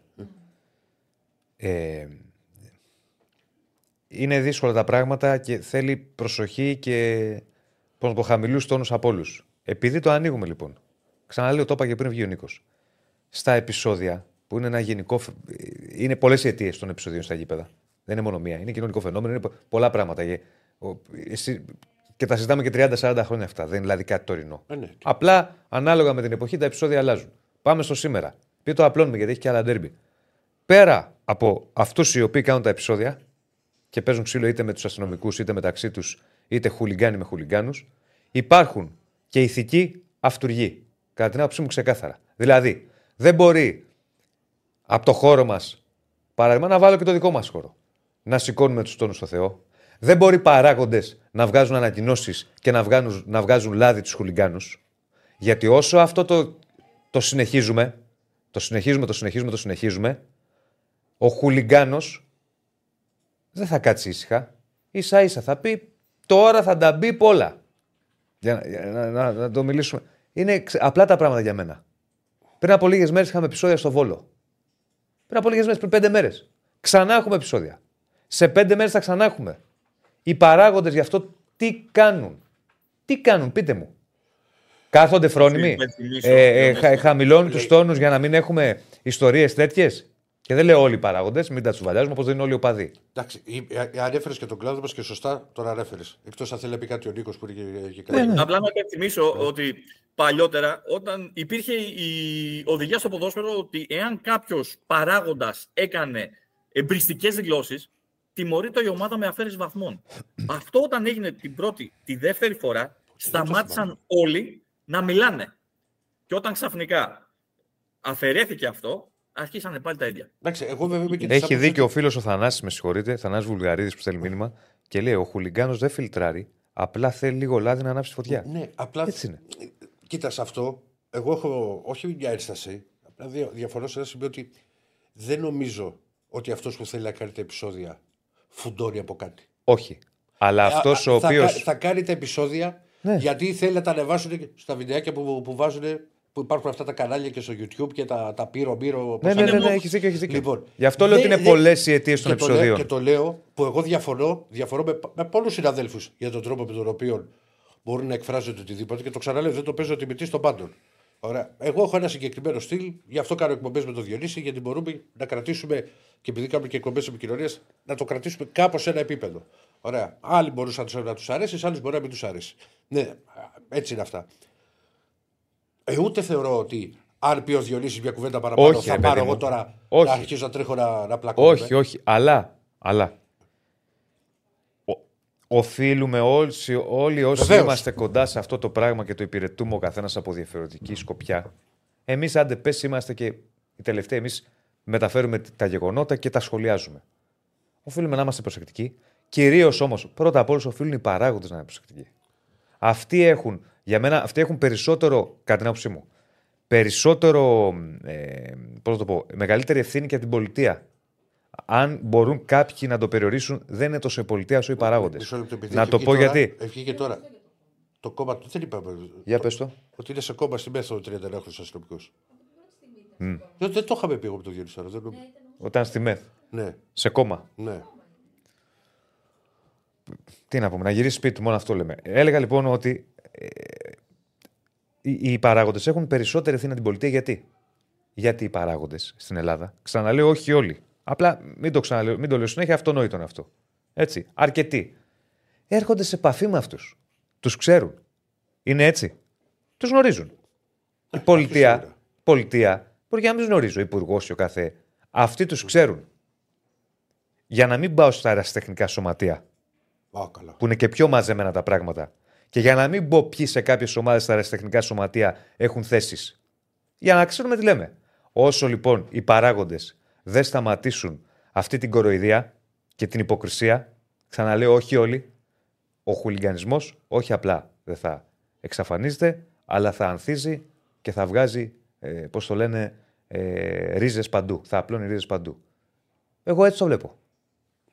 Και πάλι θα λέμε αύριο για ένα αστυνομικό, για έναν άλλον οπαδό, για ξέρω κάποιον άνθρωπο που ήταν περαστικός και την πάτησε. Αυτά πιστεύω εγώ, παιδιά. Δεν ξέρω αν συμφωνείτε ή αν διαφωνείτε, αλλά τα συζητάμε 30 χρόνια. Ή τέλος πάντων, όσο θυμάμαι εγώ τον εαυτό μου, αυτά συζητάμε. Και θεωρεί ότι πάμε να χάσουμε, ξέρεις, την μπάλα. Αυτό το πράγμα δυστυχώς δεν αλλάζει. Χειροτερεύει. Ναι. Χειροτερεύει. Στο λέω εγώ.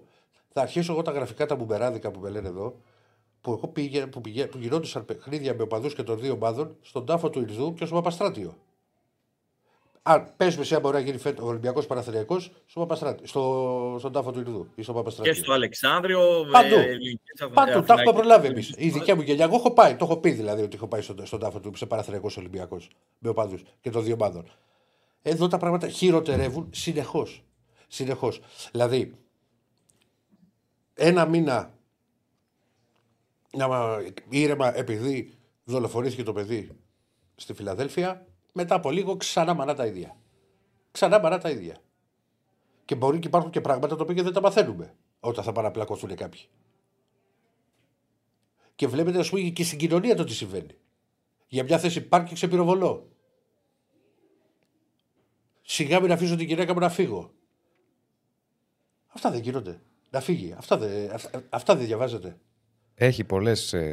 Ξαναλέω, είναι πολλές αιτίες. Από πατήσεις F5 δηλαδή κάπου, δηλαδή τι θα σου βγάλει. Ναι. Τι ώρα που είναι η ζωή. Εντάξει, τώρα το. Μην πάμε.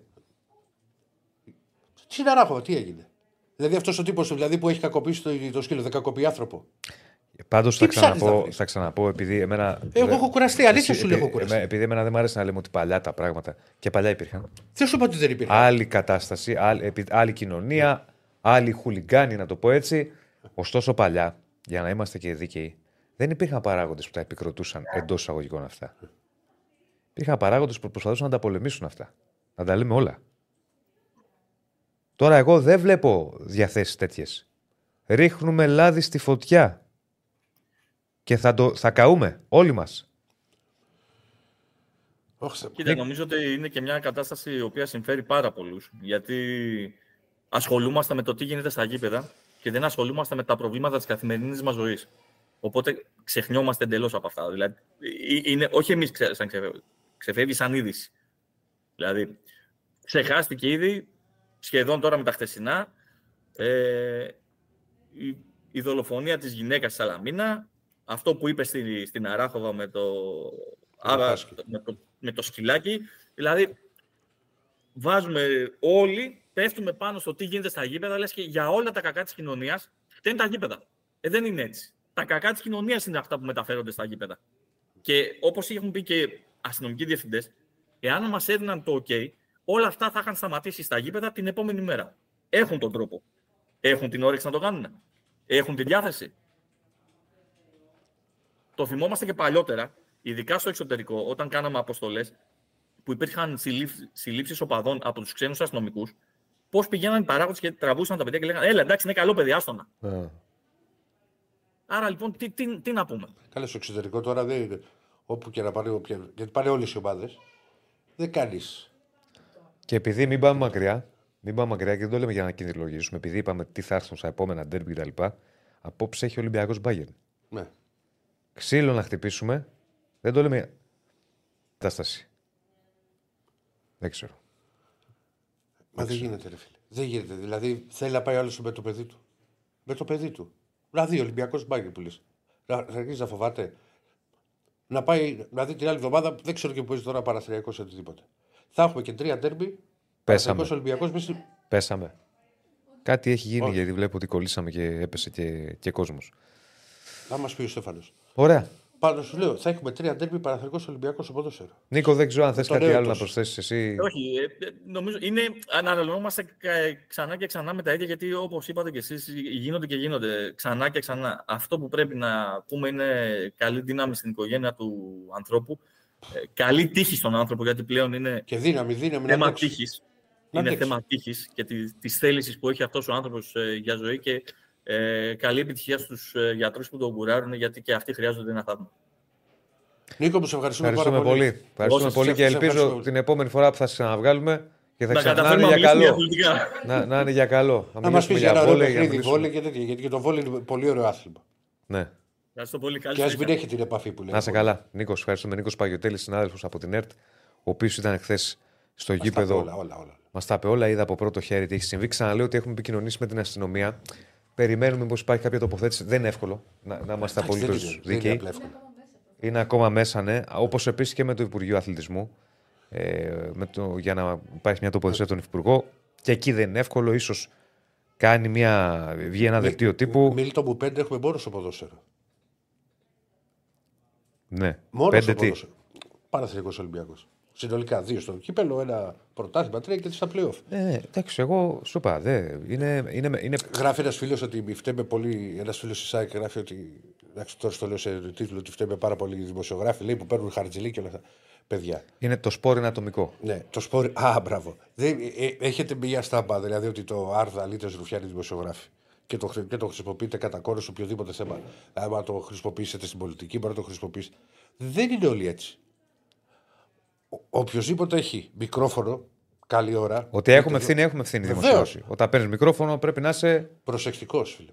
Ναι. Δεν χρειάζεται ούτε να προκαλείς τον άλλον, ούτε άλλο το να κάνω μια πλάκα εγώ με τον Διονύση που κάνουμε το βράδυ. Αμαρώσει, ή αν έχασε ο Παναθηναϊκός ή έχασε ο Ολυμπιακός, να με πειράξεις. Αυτό ήταν ο αθλητισμός. Η καζούρα. Εδώ έχουμε φτάσει σε ένα σημείο ότι δεν σηκώνουμε μίγα στο σπαθί σε τίποτα. Και ότι είναι αμ. Αλλά δεν νομίζω ότι παίζουν τόσο ρόλο. Έχουμε έκτακτη είδηση. Τι έγινε. Εισαγγελική παρέμβαση για τα επεισόδια στο Ρέντι. Η κυρία Δηλήλη με παραγγελία της προς την εισαγγελία Πρωτοδικών Πειραιά ζητάει να εποπτεύει η εισαγγελία την προανάκριση για διακρύβωση αυτεπαγγέλτος διωκόμενων πράξεων όπως εγκληματική οργάνωση, απόπειρα ανθρωποκτονίας, διέγερση σε διάπραξη εγκλημάτων, βιοπραγίες κλπ.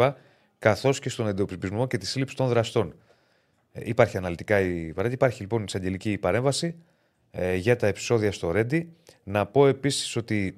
Τώρα και την τύχη του αγώνα που είναι το δεύτερο και τρίτο και τέταρτο, ας πούμε, στην ατζέντα, θα αποφασίσει η Ομοσπονδία. Θα αποφασίσει η Ομοσπονδία για την τύχη του αγώνα. Και να πω επίσης κάτι το οποίο έχει να κάνει με το ποδόσφαιρο, αλλά μπλέκεται λίγο με όλα αυτά. Η ελληνική αστυνομία προχώρησε στην παροχή αστυνομικής φύλαξης στο διαιτητή Παπαπέτρου.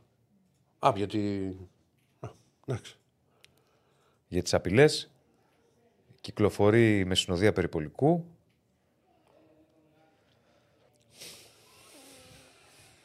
Τι να πεις, αδερφέ. Καλημέρα. Και απαγόρευση μετακίνηση απαντών για το Ολυμπιακός Καρδίτσα. Για το Ολυμπιακός Καρδίτσα. Τι Καρδίτσα. Στο μπάσκετ. Ακαρδίτσα Ολυμπιακός. Ακαρδίτσα Ολυμπιακός. Λέω και εγώ θα πάνε Καρδίτσα. Θα κατέβουν οι καρδιτσιώτες, δηλαδή. Τώρα απαγόρευσε. Γιατί σου λέω ότι δεν έχει. Και κάποιοι που αποφασίζουν για τον αθλητισμό και για τα θέματα δεν έχουν και ιδέα από τον αθλητισμό. Οι Κροάτες αποφυλακίστηκαν, έχει βγει γι' αυτό, δεν το έχω δει. Για στείλτε μου λίγο να το πούμε. Στην Καρδίτσα, ας πούμε τώρα. Στην Καρδίτσα. Όπου θα παίξει Καρδίτσα Ολυμπιακός, θα παίξει Καρδίτσα Παναθηναϊκός, Καρδίτσα και οτιδήποτε. Ένας φίλος του Ολυμπιακού στην Καρδίτσα θα ήθελε να πάει να δει από κοντά την ομάδα μπάσκετ. Ναι, το έχουμε ξαναπεί αυτό. Αυτό δεν έχει λογική. Όπως είμαστε πρόχειροι σε όλα, είμαστε σε αυτό. Εν πάση περιπτώσει. Μιχάλη, μου το θέμα ότι. Προσέξτε καλά, όσοι ασχολείστε με τον αθλητισμό και όσοι γουστάρετε τον αθλητισμό, πού μπλέκετε.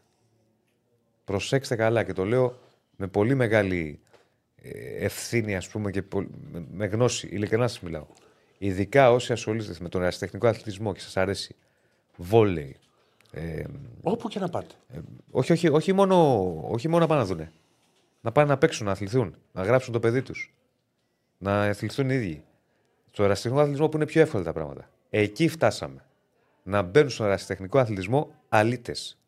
Προσέξτε καλά. Προσέξτε καλά. Λοιπόν, τι έλεγες. Ναι, για τους Κροάτες. Κάτσε να το διαβάσουμε. Μας το στέλνει. Νομίζω 20. Κωνσταντίνα Πανούση, μισό λεπτάκι. Δεν βγήκαν όλοι. Αποφυλακίζονται 20 χούλιγκαν Κροάτες. Έχουν υποβάλει τις αποφυλάξεις, οι οποίες με ανακριτική διάταξη έγιναν δεκτές με δύο περιοριστικούς όρους. Οι περιοριστικοί όροι είναι απαγόρευση όρου στη χώρα με σκοπό την παρακολούθηση αθλητικών αγώνων, εγκυοδοσία 1.000 ευρώ. Έδωσαν 1.000 ευρώ. Αυτή είναι η νέα είδηση για 20 Κροάτες που αποφυλακίστηκαν. Μισό λεπτό. Ναι. Μισό λεπτό, Διονύση. Ναι. Λέει απαγόρευση εισόδου στη χώρα. Να παρακολουθήσουν για αθλητική παρακολούθηση. Και πού ξέρουν όταν θα πει στην Ελλάδα αυτός τι θα παρακαλεί. Αυτό σκέφτηκα και εγώ. Τι θα πει, παράδο κινηματογράφο. Πάω να πάω στη Σαντορίνη. Ναι. Μα και δεν ήρθαν να δουν μπάλα. Ναι, είχε πει και κανένα πράγμα. Δεν ήρθαν να δουν. Πάνε σε Χαλκιδική. Πάμε δουλεύει. Αυτά δεν μπορώ. Δηλαδή θα μπει ο Κροάτης. Ήρθαν να δουν την Ακρόπολη. Ναι, να βγάλει φωτογραφίες. Του την απαγορεύεις, τέλος. Άρα δεν έχεις συμμετοχή. Τέλος, θα κάνουμε τώρα.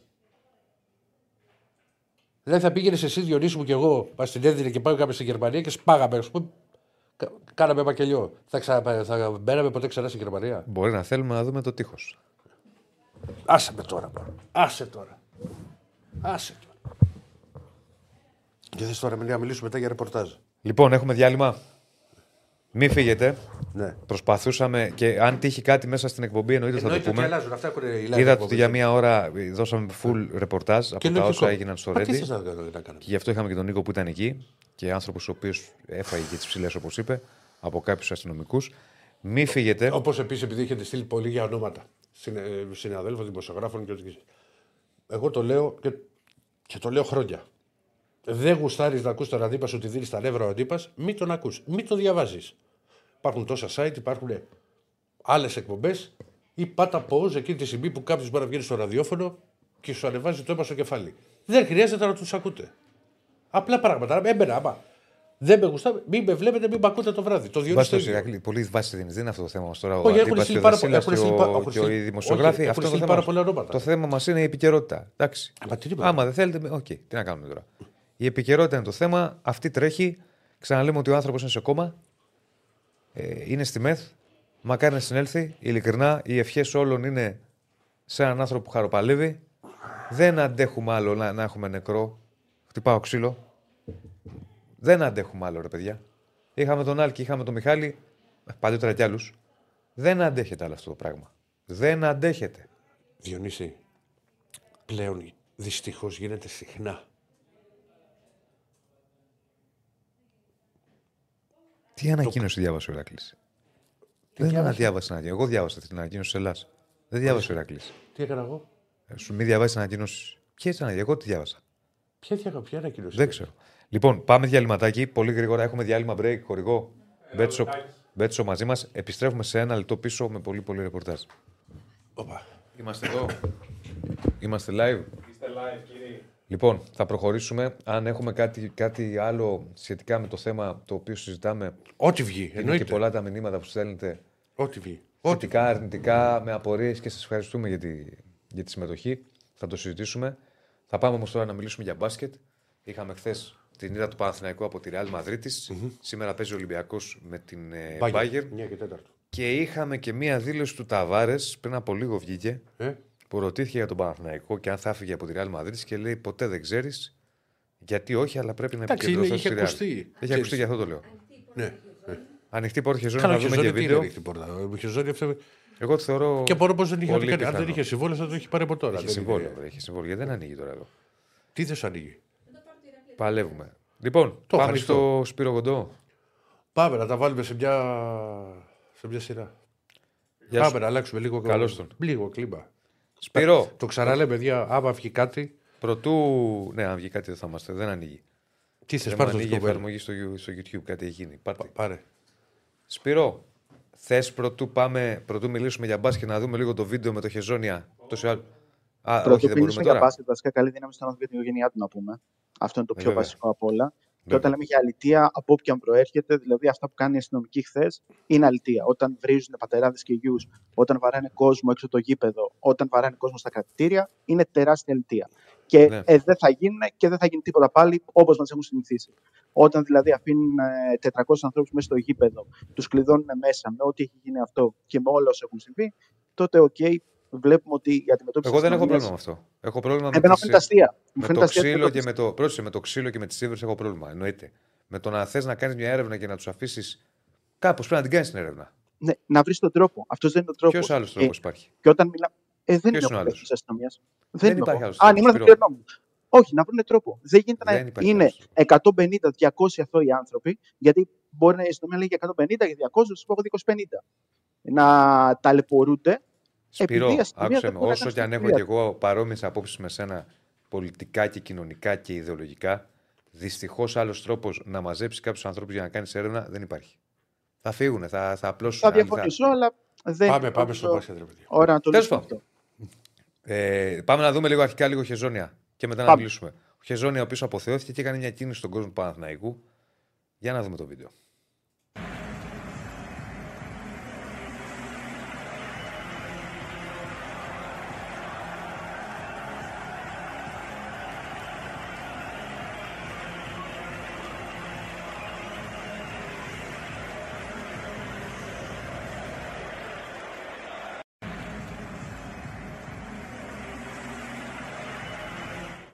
Μιλάμε, μπορούμε όσο μιλάμε να παίζει από πίσω σαν voiceover ή όχι. Ωραία, άστο να παίζει. Και μετά θα πάμε στα υπόλοιπα. Αυτή η κίνηση τώρα εμένα μου δείχνει αυτό το έτσι. Όταν τα ξαναπούμε. Θα τα ξαναπούμε του χρόνου. Και το λέμε αυτό γιατί είναι το συμβόλαιο του και είναι ένας παίκτης που έχει ακουστεί πάρα πολύ, ότι θα επιστρέψει κτλ. Είναι δεδομένη η σχέση του Μάριου Χεζόνια με τον Παναθηναϊκό και με τον κόσμο του. Δεν είναι τυχαίο ότι πήγε προς τα αποδυτήρια πρώτα, αλλά μετά γύρισε προς τον κόσμο. Και πήγε να τους χειροκροτήσει και αυτόν αποθέωσαν με τη σειρά τους. Οπότε δεν είναι καθόλου παράξενο να δώσει τροφή στις φήμες ότι το καλοκαίρι, όταν το συμβόλαιο θα λήξει με τη Ρεάλ Μαδρίτη, θα είναι ένας από τους στόχους του Παναθηναϊκού προκειμένου να ενισχύσει το ρόστερ, όπως και ο Ταβάρες που και αυτός μένει ελεύθερος το καλοκαίρι από τη Ρεάλ και θα είναι ένας από τους παίκτες που θα κοιτάξει ο Παναθηναϊκός ούτως ώστε να ενισχύσει την ομάδα του προκειμένου να παρουσιαστεί τη νέα σεζόν πολύ καλύτερος. Σίγουρα είναι δύο παίκτες οι οποίοι είναι στο ραντάρ των πράσινων και οι τελευταίες δηλώσεις του Δημήτρη Γιαννακόπουλου περί παικτών 3 εκατομμυρίων έχουν βάλει ένα ακόμα φιτιλάκι σε όλη αυτή την υπόθεση. Ναι. Οπότε ο Χεζόνια κάποια στιγμή, δεν ξέρω να το θυμάσαι, στο τέλος βάζει ένα καλάθι και ζητάει συγγνώμη. Δεν ήθελα να το βάλω. Ναι, δεν ήθελα να το βάλω. Έτσι όπως την πέταξα την μπάλα, κάτι κάπως έτσι το κατάλαβα να το λέει. Στον κόσμο. Σκέφτεται, ναι, ακριβώς. Γιατί είναι, λέει, τι έγινε τώρα. Γιατί μάλλον δεν ήθελε να ευστοχήσει, ήθελε να κάνει κάτι πολύ εξεζητημένο για να μην μπει η μπάλα και έχει μείνει μόνος του στη μία πλευρά του παρκέ, ενώ η μπάλα παίζονταν από την άλλη στην τελευταία επίθεση του Παναθηναϊκού. Μιλάει εκεί με τους ανθρώπους που είναι στα κόρτς, στους καναπέδες. Και είναι χαρακτηριστικό ότι στην τελευταία φάση του αγώνα κρατάει την μπάλα και δεν κάνει το σουτ και το κάνει μόλις ακούει την κόρνα της λήξης. Αν θυμάσαι και αυτή η φάση, η τελευταία που δεν θέλει να δώσει την παραμικρή αφορμή για να υποθέτω οτιδήποτε. Απλά ήθελα να κάνει το σουτ και να δει που θα πάει η μπάλα, αλλά το έκανε μόλις είχε λήξει το παιχνίδι. Ναι. Γενικότερα έχει πάρα πολύ καλή σχέση με τον κόσμο του Παναθηναϊκού, με τον οργανισμό του Παναθηναϊκού. Οπότε είναι ένας από τους παίκτες που θα μας απασχολήσουν και στο μέλλον όσον αφορά το τι φανέλα θα φοράει από την νέα αγωνιστική περίοδο. Για πάμε και στο αγωνιστικό κομμάτι. Και στο σήμερα όμως, γιατί αυτά και ο Ταβάρες και ο Χεζόνια για του χρόνου. Ένα ημίχρονο, μετά μόλις πάτησε γκάζι. Μετά χθεσινά πρώτα. Μετά θα πάμε στο σπίτι. Εντάξει, όταν μιλάμε για τη Ρεάλ, η οποία είναι η κορυφαία ομάδα της Ευρωλίγκας και τον Παναθηναϊκό, ο οποίος στηρίχθηκε ουσιαστικά σε έναν παίκτη, τον Κέντρικ Νάν. Από εκεί και πέρα, όλοι οι άλλοι είχαν κάποιες μικρές εκλάμψεις. Σε όλο το παιχνίδι. Από εκεί και πέρα. Από του 20 από τους 24 πόντου ο Λάντ τους έβαλε στο πρώτο. Έτσι, είχε γίνει. Ναι, μετά δεν μπορούσε κι αυτό άλλο. Δηλαδή, μα αυτό λέω. Το διαβάσαμε. Πολύ απλά πήγε ο Κοζέρ πάνω του, τον έκραξε. Πολύ σωστά. Μπήκε ο Κοζέρ πάνω του. Ο Κοζέρ είναι μια περίπτωση παίχτη, ο οποίος μας κατέστρεψε στο τελικό. Αυτός κράτησε τη Real Arthibasser. Στο τελικό της Ευρωλίγκα πέρυσι. Ο Κοζέρ ήταν. Πού βάλε 3 τρίποντα, κάτι τέτοιο. Για μένα, στον τελικό, συγγνώμη, τώρα ανοίγουμε μεγάλη παρένθεση. Τον τελικό τον έχει πάρει ο playmaker, όλο μου διαφεύγει. Ο Σέρχιο. Ο Ροντρίγκο. Αυτός μπήκε μέσα και. Ο Κοζέρ όμως ήταν ο παίχτη, ο οποίος. Δεν τον περίμενες που κοίταρα με σώρο 2 πόντους όλη τη χρονιά. 3 δεν έβαιζε ο Κοζέρ. Ναι. Πέρυσι. Ο Κοζέρ είναι ένας πολύ ποιοτικός παίκτης, ο οποίος έχει βάλει τον εαυτό του κάτω από την ομάδα. είναι αξιόπιστο σουτέρ, είναι παίκτης ο οποίος δίνει τα πάντα στην άμυνα και από τη στιγμή που ανέλαβε τον Ναν τον έχει κουράσει πάρα πολύ. Και επειδή ο Ναν πήρε πάρα πολλές προσπάθειες στο πρώτο μέρος, οι υπόλοιποι παίκτες του Παναθηναϊκού ήταν νεκροί και δεν μπορούσαν να βρουν ρυθμό. Αυτός προσπάθησε να βρει ρυθμό όταν η διαφορά άνοιξε ήταν ο Λούκας, που βάζει τα δύο τρίποτα, πάει να μειώσει τη διαφορά, στη συνέχεια κάνει δύο λάθη και εκεί το παιχνίδι τελειώνει με το τρίποντο του Γιούλ πολύ νωρίς στο τέλος. Είναι μέρα τέτοιο και δεν αμύβει, δεν θέλω. Ξέρεις. Ποιος? Άλφα. Τίποτα. Όχι, πες τώρα. Όχι, μωρέ. Θα σου κάνω λίγο πλάκα, αλλά δεν είναι. Για το Γιούλ. Όχι, βρε. Ποιο Γιούλ? Για ποιον? Ο Γιούλ εμένα με πλήγωσε. Για ποιον, για το Χεζονία? Όχι, ότι για τον χρόνο του. Ποιο χρόνο? Έπαιξε πολύ λίγος Λούκας. Αφού ήταν κακός. Δεν ήταν καλός. Και τι, όχι, δεν το έχω δει τώρα. Αύριο θα παίξει περισσότερο. Μεθαύριο έτσι είναι. Ήταν κακός. Έχει ένα θέμα ο Λούκας. Δεν μπορεί να μαρκάρει και πολύ τα αντίπαλα γκάρντ και ειδικά να έχουν γρήγορα πόδια. Ναι, δεν ήταν καλό. Γενικά ήταν πολύ πιεσμένος. Εμένα την άποψή μου την ξέρεις. Αλλά γιατί να με πειράξεις, επειδή έπαιξε λίγο. Ναι, μωρέ, παιδί μου, δεν έπαιξε περισσότερο. Μεγάλος παίκτης. Υπομονή, έρχονται ντέρμπι. Βεβαίως. Αλλά χθες ήταν κακός. Ήταν κακός. Γενικά, όπως είπε ο Σπύρος, πέρα από τον Ναν, ο Παναθηναϊκός δεν πήρε πολλά πράγματα τους άλλους. Ο Λεσόρ. Εντάξει. Ο Λεσόρ έκανε τρία κοινά καθόλου. Αυτά. Τρία κοινά καθόλου. Τρία πόστερ, αλλά από εκεί πέρα δεν έκανε. Λέγαμε και χθες. Δηλαδή, στο πρώτο μήχρονο, το ημίχρονο έληξε με Παναθηναϊκό να κάνει. Προσοχή τώρα. Για να δούμε τι ομάδα είναι. Με Παναθηναϊκό να κάνει σχεδόν τέλειο μάτς. Όχι τέλειο. Ή μάλλον να το πω, όχι σχεδόν τέλειο. Υπερβολικός. Να κάνει πολύ καλό μάτς. Παρ' όλα αυτά, το ημίχρονο έλειξε 45-46, Ρεάλ μπροστά. Κοιτάξτε, εκεί έχασε μια διαφορά ο Παναθηναϊκός. Δεν μπορεί να έχει φάουλ να δώσει. Στο τέλος. Δεν αφήνεις τη διαφορά των 7 πόντων. Πρέπει να πας μπροστά στο ημίχρονο. Καλά, ήταν και με συν 10 Ρεάλ πιο πριν. Ναι, αλλά αφού το γύρισε και έχει φτάσει προς το τέλος του ημίχρονου, αυτό σου λέω. Είδα τα highlights. Στο τρίτο δεκάλεπτο πατάει γκάζι Ρεάλ. Και εκεί. Έχει χαθεί μπάλα, δηλαδή είναι και αλλιώς να το βλέπει από κοντά. Λέω τι κάνουν αυτοί. 22 είναι το μέρος σκορ. Ναι, λέγαμε χθες, Σπύρο, ότι ο Παναθηναϊκός για να έχει τύχη. Και οποιαδήποτε ομάδα, έτσι όπως είναι η Ρεάλ φέτος, είναι εντυπωσιακή. Για να έχεις τύχη απέναντι στη Ρεάλ, πρέπει να κάνεις τέλειο παιχνίδι. Για να έχεις τύχη απέναντι στη Ρεάλ, δεν νομίζω ότι πρέπει να την πας σε παιχνίδι 90 πόντων. Με τίποτα. Και δεύτερον, για να έχεις τύχη απέναντι στη Ρεάλ, επειδή τα δάμε. Εντάξει, δεν το είδα εγώ το χθεσινό, απλά πολλοί φίλοι τα έχουν δει και τα δύο. Επειδή τα μάτια ήταν Τρίτη-Πέμπτη, το Ολυμπιακός Ρεάλ και το Παναθηναϊκός Ρεάλ. Κέρδισε και τα δύο Ρεάλ, αλλά τα κέρδισε με διαφορετικό τρόπο. Στο Ολυμπιακός Ρεάλ, ο Ολυμπιακός την κράτησε χαμηλά στους πόντους και ήταν στο 68-69 και στο 68-71 που αστοχής έχασε ο Ολυμπιακός δύο τρίποντα. Μπαίνει και είναι το μάτι ισόπαλο και θέλει δύο λεπτά, έχεις και εσύ το 50% σου να το κερδίσεις. Το να φύγει η Ρεάλ και να αρχίσει να βρει ρυθμό και να. Και οι δύο είτε σε ράλφετος είναι μεγάλα σκορ. Είναι ναι, εντάξει, okay, πάνω από 90 πόντους. Εγώ τώρα σου λέω και με τα δεδομένα των ελληνικών ομάδων. Είναι αν αφήσει να βρει ρυθμό, εγώ θεωρώ ότι είναι δύσκολο να την κερδίσεις. Εντάξει, το θέμα είναι να μην βρει ρυθμό για πολλή ώρα. Όταν έχει παίκτες όμως οι οποίοι μπορούν να σου κάνουν τη διαφορά και να βγει ο Καμπάσο και να μπαίνει ο Κοζέρ, να μπαίνει ο Γιούλ, να μπαίνουν παίκτες οι οποίοι. Γιατί έλειπε ο Σέρχιο χθες, να μπαίνουν παίκτες οι οποίοι μπορούν να δώσουν διαφορετικό ρυθμό. Ναι, εντάξει, ο Γιαμπουσέλ, ναι, σωστό, πολύ σωστά. Απλώς όσον αφορά τον ρυθμό, ο Σέρχιο είναι μάστορας αυτό. Είναι ο παίκτης ο οποίος μπορεί να αλλάξει ένα παιχνίδι με δύο-τρεις πάσες και το πώς θα το ελέγξει. Σπύρο, το έχω ξανασυζητήσει και με φίλους το βράδυ, μασιτικούς. Έπαιξε πολύ μεγάλο ρόλο στο Σέρχιο το εξάμηνο που είχε πάει στη Φιλαδέλφια. Τον άλλαξε σαν παίκτη. Καλά, μιλάμε για αδιανόητο παίκτη, παιδιά. Όπως είχε αλλάξει τον Καμπάσο το διάστημα που ήταν στο NBA. Δηλαδή το κορυφή του είναι απίστευτο. Είναι πραγματικά απίστευτο. Αν φαίνεται ένας κοντός γκάρτ, αλλά το σώμα του έτσι όπως είναι χτισμένο δεν υπάρχει. Και μπορεί να απορροφήσει επαφές, μπορεί να παίξει άμυνα ακόμα και σε πολύ ψηλότερους παίκτες σε αλλαγές. Γενικότερα είναι ένα παιδί το οποίο μπήκε στη Ρεάλ, προσαρμόστηκε αμέσως γιατί είχε υπάρξει παίκτη στη Ρεάλ. Και την έχει ανεβάσει ένα επίπεδο σε σχέση με πέρσι και της έχει δώσει τη δυνατότητα να είναι το απόλυτο φαβορί αυτή τη στιγμή για την κατάκτηση. Δεν παίζεται, φίλε. Δηλαδή, αν ήταν σε σειρά αγώνων η ημιτελική-τελική, η Real δεν θα μπορούσε να χάσει από καμία ομάδα στην Ευρώπη. Εγώ πιστεύω ότι αν συνεχίσει έτσι. Αγώνες, ναι, δεν ξέρεις ποτέ τι γίνεται, αλλά αν το πάρει, είναι αρκετές πιθανότητες, για τη χρονιά αυτή θα έχουμε να λέμε. Πώς λέμε, ρε παιδί μου, για κάποιες ομάδες που άφησαν εποχή. Παναθηναϊκός, Ολυμπιακός, το παρελθόν, ξέρω εγώ, ή άλλο τη Ρεάλ, ότι παλιότερα γιουγκοπλάστικα. Θα έχουμε να λέμε για τη Ρεάλ. Διαφωνώ να σου πω γιατί. Παίζει φοβερό μπάσκετ. Φοβερό. Περίμενε. Ξέρεις πάντα ότι. Όχι, διαφωνώ. Συμφωνώ ότι παίζει φοβερό μπάσκετ. Θυμηθείτε πέρυσι, η ίδια εποχή των Ολυμπιακών. Λέω αν το πάρει. Ναι. Το Ολυμπιακός το έχασε στο τελικό. Έπεσε και ο Ολυμπιακός καλό μπάση πέρυσι. Δεν κάνει αυτά που κάνει η Ρεάλ. Φίλε, αυτά που κάνει η Ρεάλ φέτος είναι. Δηλαδή, βλέπεις δηλαδή, βγάζουν κάτι συστήματα. Ναι. Και λες, τι κάνουν αυτοί, ας πούμε, τι φάση είναι αυτή. Χθες, και τους είπα, είναι και αλλιώς να το βλέπεις από κοντά. Εγώ κάποια στιγμή λέω. Ίσα που πατούσαν τον γκάζι 2 λεπτά και ξέφευγαν. Πάντα κάνουν το play, Ναι. Πώς είναι κάποιες ομάδες στο PlayStation που έχεις πειράξει ρυθμίσεις και δεν μπορείς με τίποτα να τις κερδίσεις στα παιχνίδια.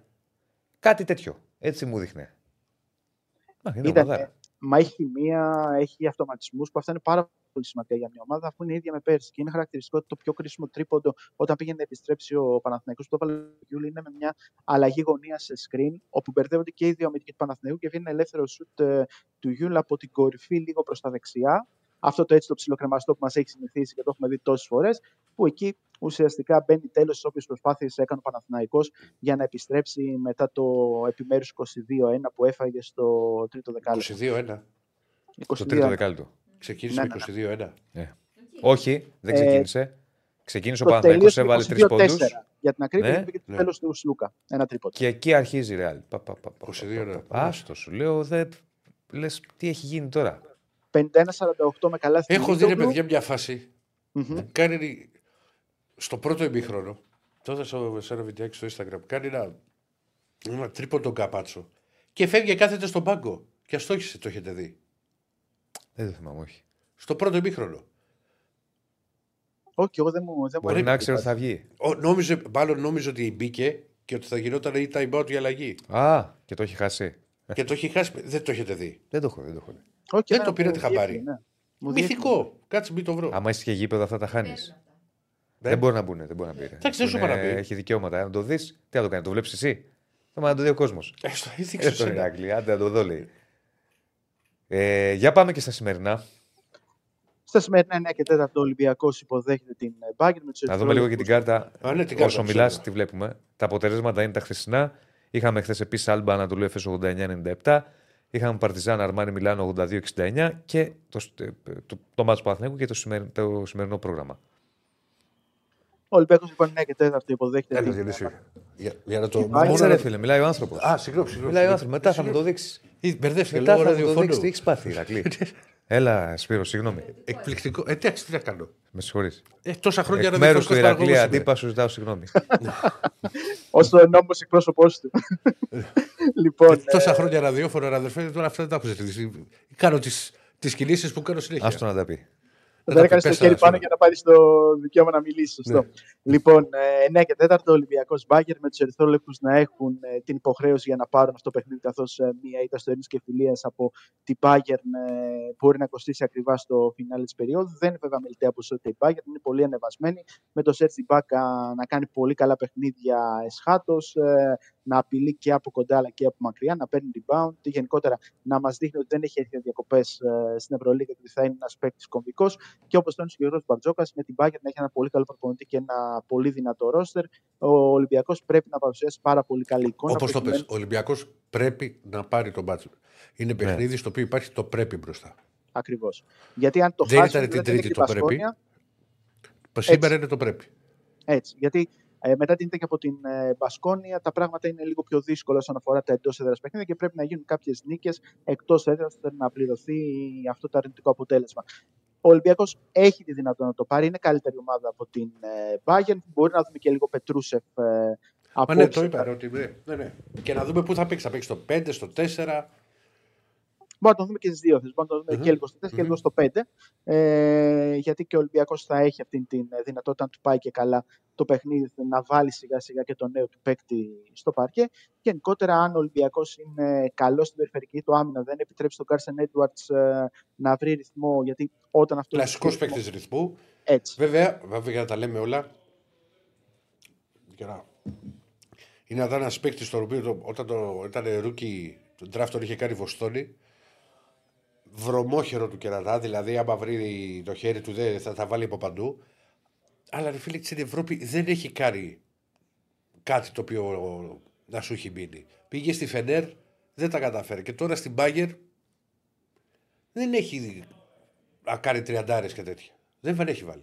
Ήταν ένα παίκτη που από το κολέγιο του Περδιού φαινόταν ότι είναι ταμάμ για Ευρώπη. Ήταν πολύ κοντός για να παίξει NBA και δεν μπορούσε να δει το γήπεδο.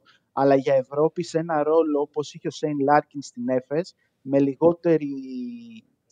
λιγότερες ευθύνες στο να μοιράζει το παιχνίδι, μπορεί να έχει πολύ καλή εξέλιξη, γιατί χρειάζεται να προσαρμοστεί 100% σε αυτό που λέμε ευρωπαϊκό στυλ παιχνιδιού. Είναι ένα παιδί το οποίο άμα του βγει το πρώτο σουτ και βρει ρυθμό μπορεί να σε σκοτώσει. Οπότε ο Ολυμπιακός πρέπει να είναι προσεκτικός στην αντιμετώπιση του. Γενικότερα ο Ολυμπιακός πρέπει να δείξει την δυνατή του άμυνα, να βάλει ζόρια στην περιφερειακή γραμμή της Bayern, που δεν ξέρω αν θα έχει το Λεάντρο Μπορμάρο, ένα πολύ χρήσιμο παίκτη που δίνει πολλές λύσεις κυρίως στη δημιουργία αλλά και στην εκτέλεση από μέση απόσταση.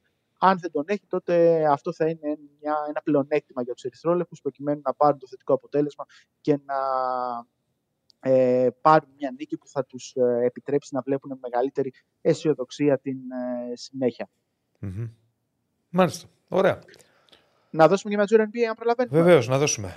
Γιατί είχαμε τα τελικά στο Play-in Tournament στο Las Vegas, με το Γιάννη Αντετοκούνμπο να μην καταφέρει να πάρει την νίκη σε αναμέτρηση με τους Indiana Pacers, τα Ταϊρής Χαλιμπάρτον μαγικός για ακόμα ένα παιχνίδι, και μετά το τέλος του αγώνα υπήρξαν κάποια παραπονάκια από τον Bobby Portis προς τον προπονητή της ομάδας, τον Adrian Griffin, για το πώς διαχειρίστηκε τα τελευταία λεπτά του αγώνα, θεωρώντας ότι πρέπει να είναι πιο παρεμβατικός. Ο Γιάννης ήταν εξαιρετικός, έβαλε πόντους, πήρε rebound, έδωσε assist, αλλά δεν μπόρεσε να δώσει την ομάδα το θετικό αποτέλεσμα. Έτσι, οι Indiana Pacers θα βρουν στο τελικό της Κυριακής, ξημερώματα Κυριακής 3:30 ώρα Ελλάδος, τους Los Angeles Lakers του LeBron James. Τι και το NBA δεν τους επέτρεψε να φορέσουν τη μαύρη τους εμφάνιση που έχουν για γούρι στα παιχνίδια του In-Season Tournament. Οι Lakers πού γίνονται αυτά τα μάτια, Σπύρο? Τώρα, ημιτελικά, δηλαδή αυτά που έγιναν τα ξημερώματα και ο τελικός γίνεται στο Vegas. Τρομερό γήπεδο. Γενικά όλα τα γήπεδα και τα παρκές στα παιχνίδια του in-season είχαν ειδικό τρόπο για να δώσουν έτσι μεγαλύτερη έγκλη. Και ήταν μια ιδιαίτερη νότα. Το είδα το παιχνίδι. Είδα το δεύτερο ημίχρονο, να ξέρεις, χθες. Ωραία. Μόνο το Λόπεζ είχε στήριγμα και πολύ λίγο το Λίλι. Ναι, τίποτα. Και οι Lakers 139 τους Pelicans, με το LeBron James να κάνει ματσάρα με 30 πόντους, 8 assist, 5 rebound. Αλλά το πήγε μπάτσα 133-88, τι είναι tournament μου λες. Και έγινες, Σπύρο, για να προχωρήσουμε. Out tournament ήταν, πάμε. Να σε καλά. Ευχαριστούμε. Λοιπόν, να πω ότι υπάρχει έκτακτο διοικητικό συμβούλιο της ΕΣΑΠ για τα επεισόδια στο Ρέντι.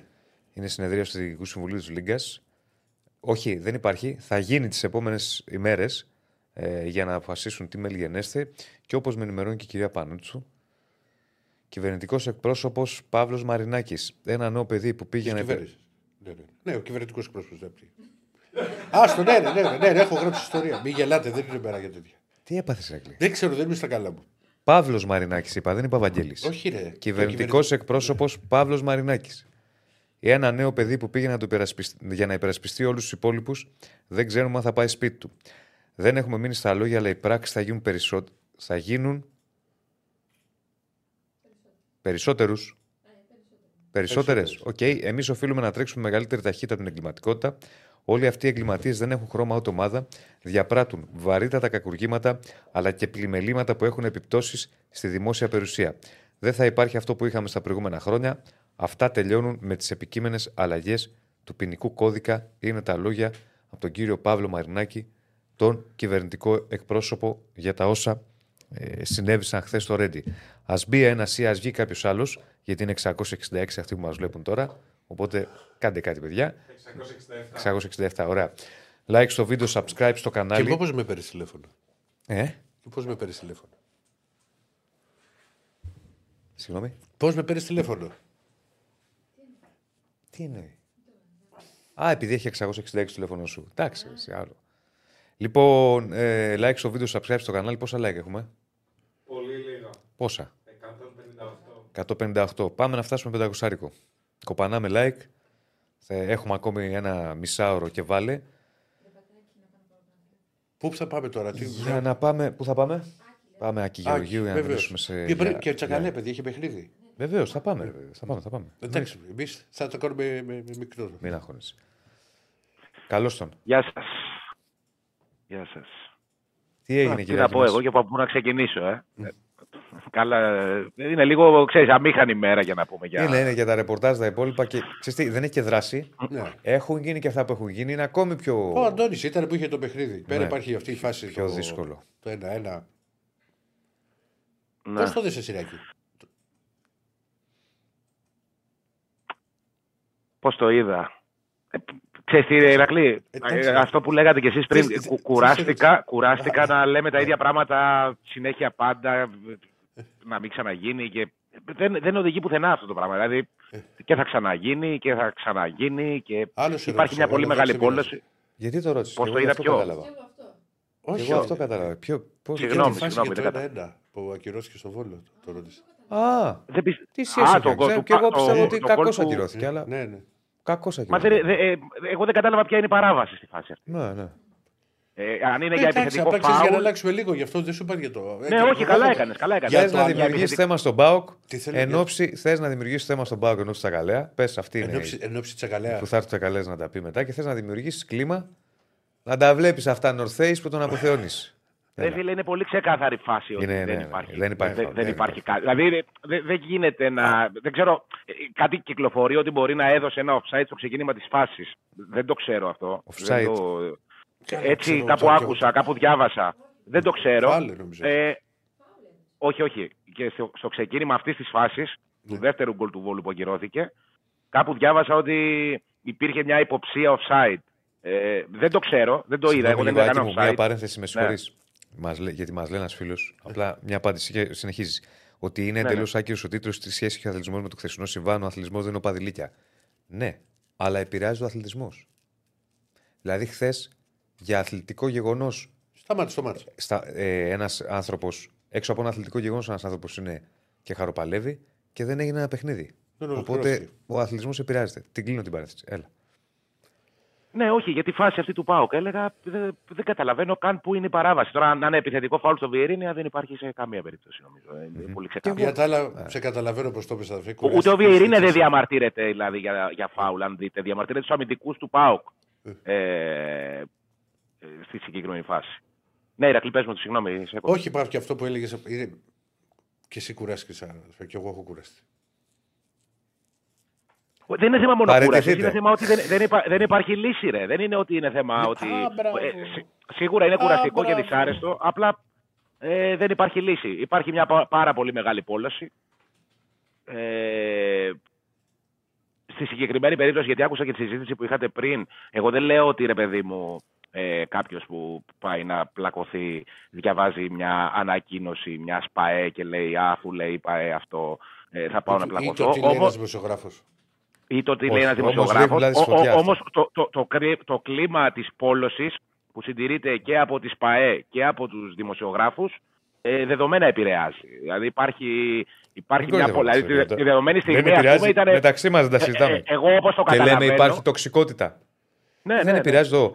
Δηλαδή αν τα συζητάμε μεταξύ μας. Για σκέψου το χουλιγκάνο που στο μυαλό του είναι έτοιμο να τα σπάσει. Πόσο μπορεί αυτό να τον επηρεάσει? Μπορεί. Και το συγκεκριμένο, ρε παιδιά, δεν ήταν. Σίγουρα υπάρχει ένα πολύ μεγάλο πρόβλημα σε όλες τις ομάδες, γιατί υπάρχει σε όλες τις ομάδες ένα κοινό που είναι μπαχαλό κοινό. Και στην ΑΕΚ υπάρχει και στον Παναθηναϊκό και στον Ολυμπιακό και στον ΠΑΟΚ και στον Άρη. Όμως το χθεσινό ήταν κάτι πιο συγκεκριμένο, κατά τη γνώμη μου, όπως το αντιλαμβάνομαι εγώ. Έτσι, δεν θέλω τώρα να λέω και ιστορίες σε τόσο δύσκολες στιγμές. Όμως καταλαβαίνω ότι δημιουργήθηκε μια κόντρα των οπαδών του Ολυμπιακού με την αστυνομία με αφορμή τα όσα έγιναν. Στο Βόλο. Και εγώ αυτό κατάλαβα. Ήταν μια συνέχεια δηλαδή αυτού του γεγονότος, ας πούμε. Υπάρχει θέμα. Σοβαρό. Μακάρι να είναι καλά ο άνθρωπος, μακάρι να βγει καλά. Τώρα αυτό μόνο. Ξέρεις τι, εμένα με ανησυχεί και με ανατριχιάζει. Και ειδικά αυτό με τις ναυτικές φωτοβολίδες. Γιατί το έζησα πρόσφατα στο γήπεδο της ΑΕΚ στη φιέστα με το Βόλο, που έφυγε μια ναυτική φωτοβολίδα από τη θύρα 21 και πήγε στο απέναντι πέταλο και χτύπησε έναν παλιό παίκτη της ΑΕΚ, ο οποίος δεν ήθελε να δώσει τα στοιχεία του άνθρωπος και ευτυχώς είναι καλά, από τύχη είναι καλά. Παιδιά, δεν υπάρχει κάτι πιο ανατριχιαστικό από αυτό. Δηλαδή, εγώ πάω 30 χρόνια στην ΑΕΚ, ας πούμε, στα γήπεδα. Το πιο ανατριχιαστικό πράγμα που έχω ζήσει σε γήπεδο ήταν εκείνα τα δευτερόλεπτα που ταξίδευε η ναυτική φωτοβολίδα από το ένα πέταλο στο άλλο, ενδεχομένως κατά λάθος. Όμως, αν χάσει κάποιος τη ζωή του ή αν τραυματιστεί κάποιος σοβαρά, δεν υπάρχει κατά λάθος. Έχει γίνει. Και είναι ένα πρόβλημα ότι υπάρχει. Ο Μπλιώνας πώς θα έχει χάσει τη ζωή του. Ο Μπλιώνας. Ναι, εννοείται. Έχει κόσμος που έχει τραυματιστεί, έτσι. Απλά ξέρεις, είναι πολύ μεγάλο πρόβλημα όταν υπάρχει, γιατί αυτό το πράγμα είναι όπλο. Είναι σαν να σε πυροβολεί ο άλλος με όπλο. Είναι πρόβλημα που υπάρχει στα χέρια κόσμου, φύλλα προσκύμενου στα μπάχαλα, ας πούμε. Τέτοιο οπλισμός. Ναι, ναι. Είναι σε πρόβλημα αυτό. Δεν μπορεί να καταλήξει. Που δεν καταλαβαίνει τι μπορεί να κάνει αυτό. Ναι. Ότι ένα παιχνίδι το πετάμε και σκάει στον αέρα και ένα μπαμ και το βλέπεις. Ναι, ναι. Είναι πολύ σοβαρό. Είναι πολύ στενάχωρο. Μπορεί να την πληρώσει οποιοδήποτε από αυτό. Χθες την πλήρωσε ο αστυνομικός. Στο παιχνίδι της ΑΕΚ την πλήρωσε χωρίς μεγάλο κόστος. Ευτυχώς ο άνθρωπος που την πλήρωσε. Έκανε μόνο κάτι ράμματα. Καλή εξέλιξη για τον αστυνομικό. Τελικά θα μπει σε νέο χειρουργείο. Είναι σε κόμμα. Η μεγαλύτερη ανησυχία των γιατρών, διαβάζω, είναι μήπως η μεγάλη απώλεια αίματος που έχει προκαλέσει, του έχει προκαλέσει μία αναστρέψη με εγκεφαλική βλάβη. Έχει χάσει πάρα πολύ αίμα. Χρειάζεται να του γίνει πολλαπλή μετάγγιση. Χρειάστηκε. Έχει καταγωγή ο άνθρωπος από τη Θεσσαλονίκη. Τα τελευταία 11 χρόνια ζει στην Αθήνα. Η μητέρα του ήρθε στην Αθήνα χθες εσπεσμένα και όλη του οικογένεια. Συγγνώμη.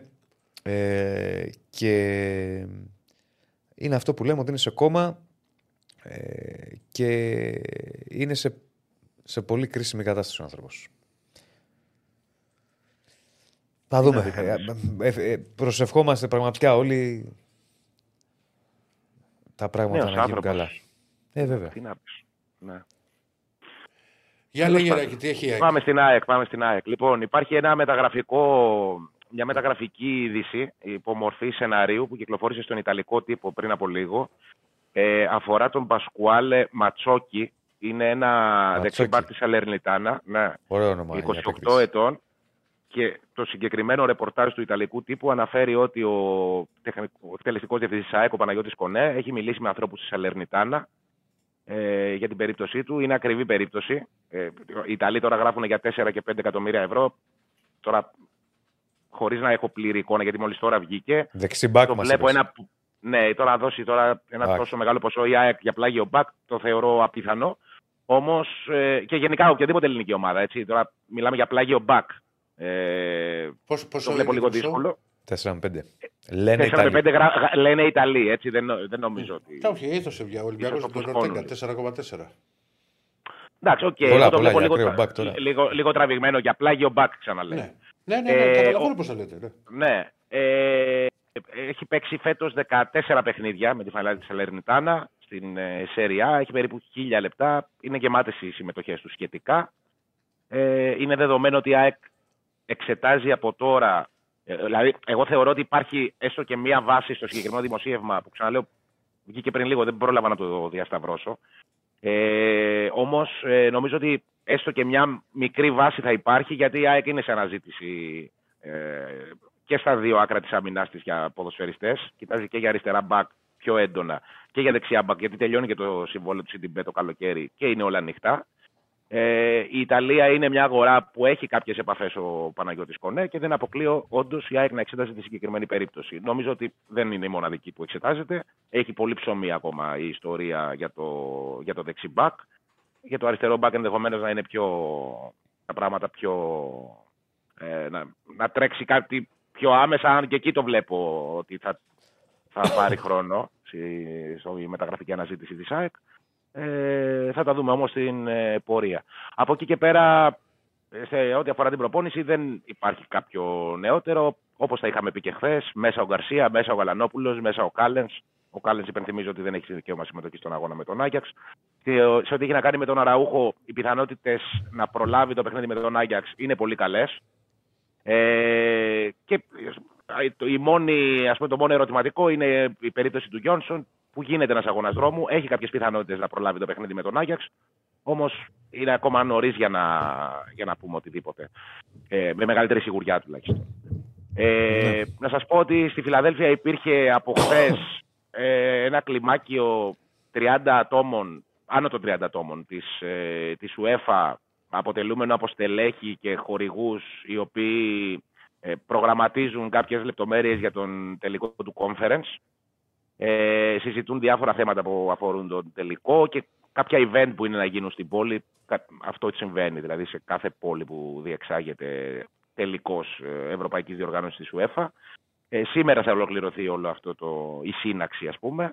Και νομίζω ότι θα επαναληφθεί, όχι νομίζω, αυτό αναφέρει οι πληροφορίες, ότι θα επαναληφθεί, θα ξαναέρθουν δηλαδή άνθρωποι της UEFA και μέχρι τον τελικό αρκετές φορές, προκειμένου να μην μείνει τίποτα στην τύχη και να διευθετήσουν τις λεπτομέρειες.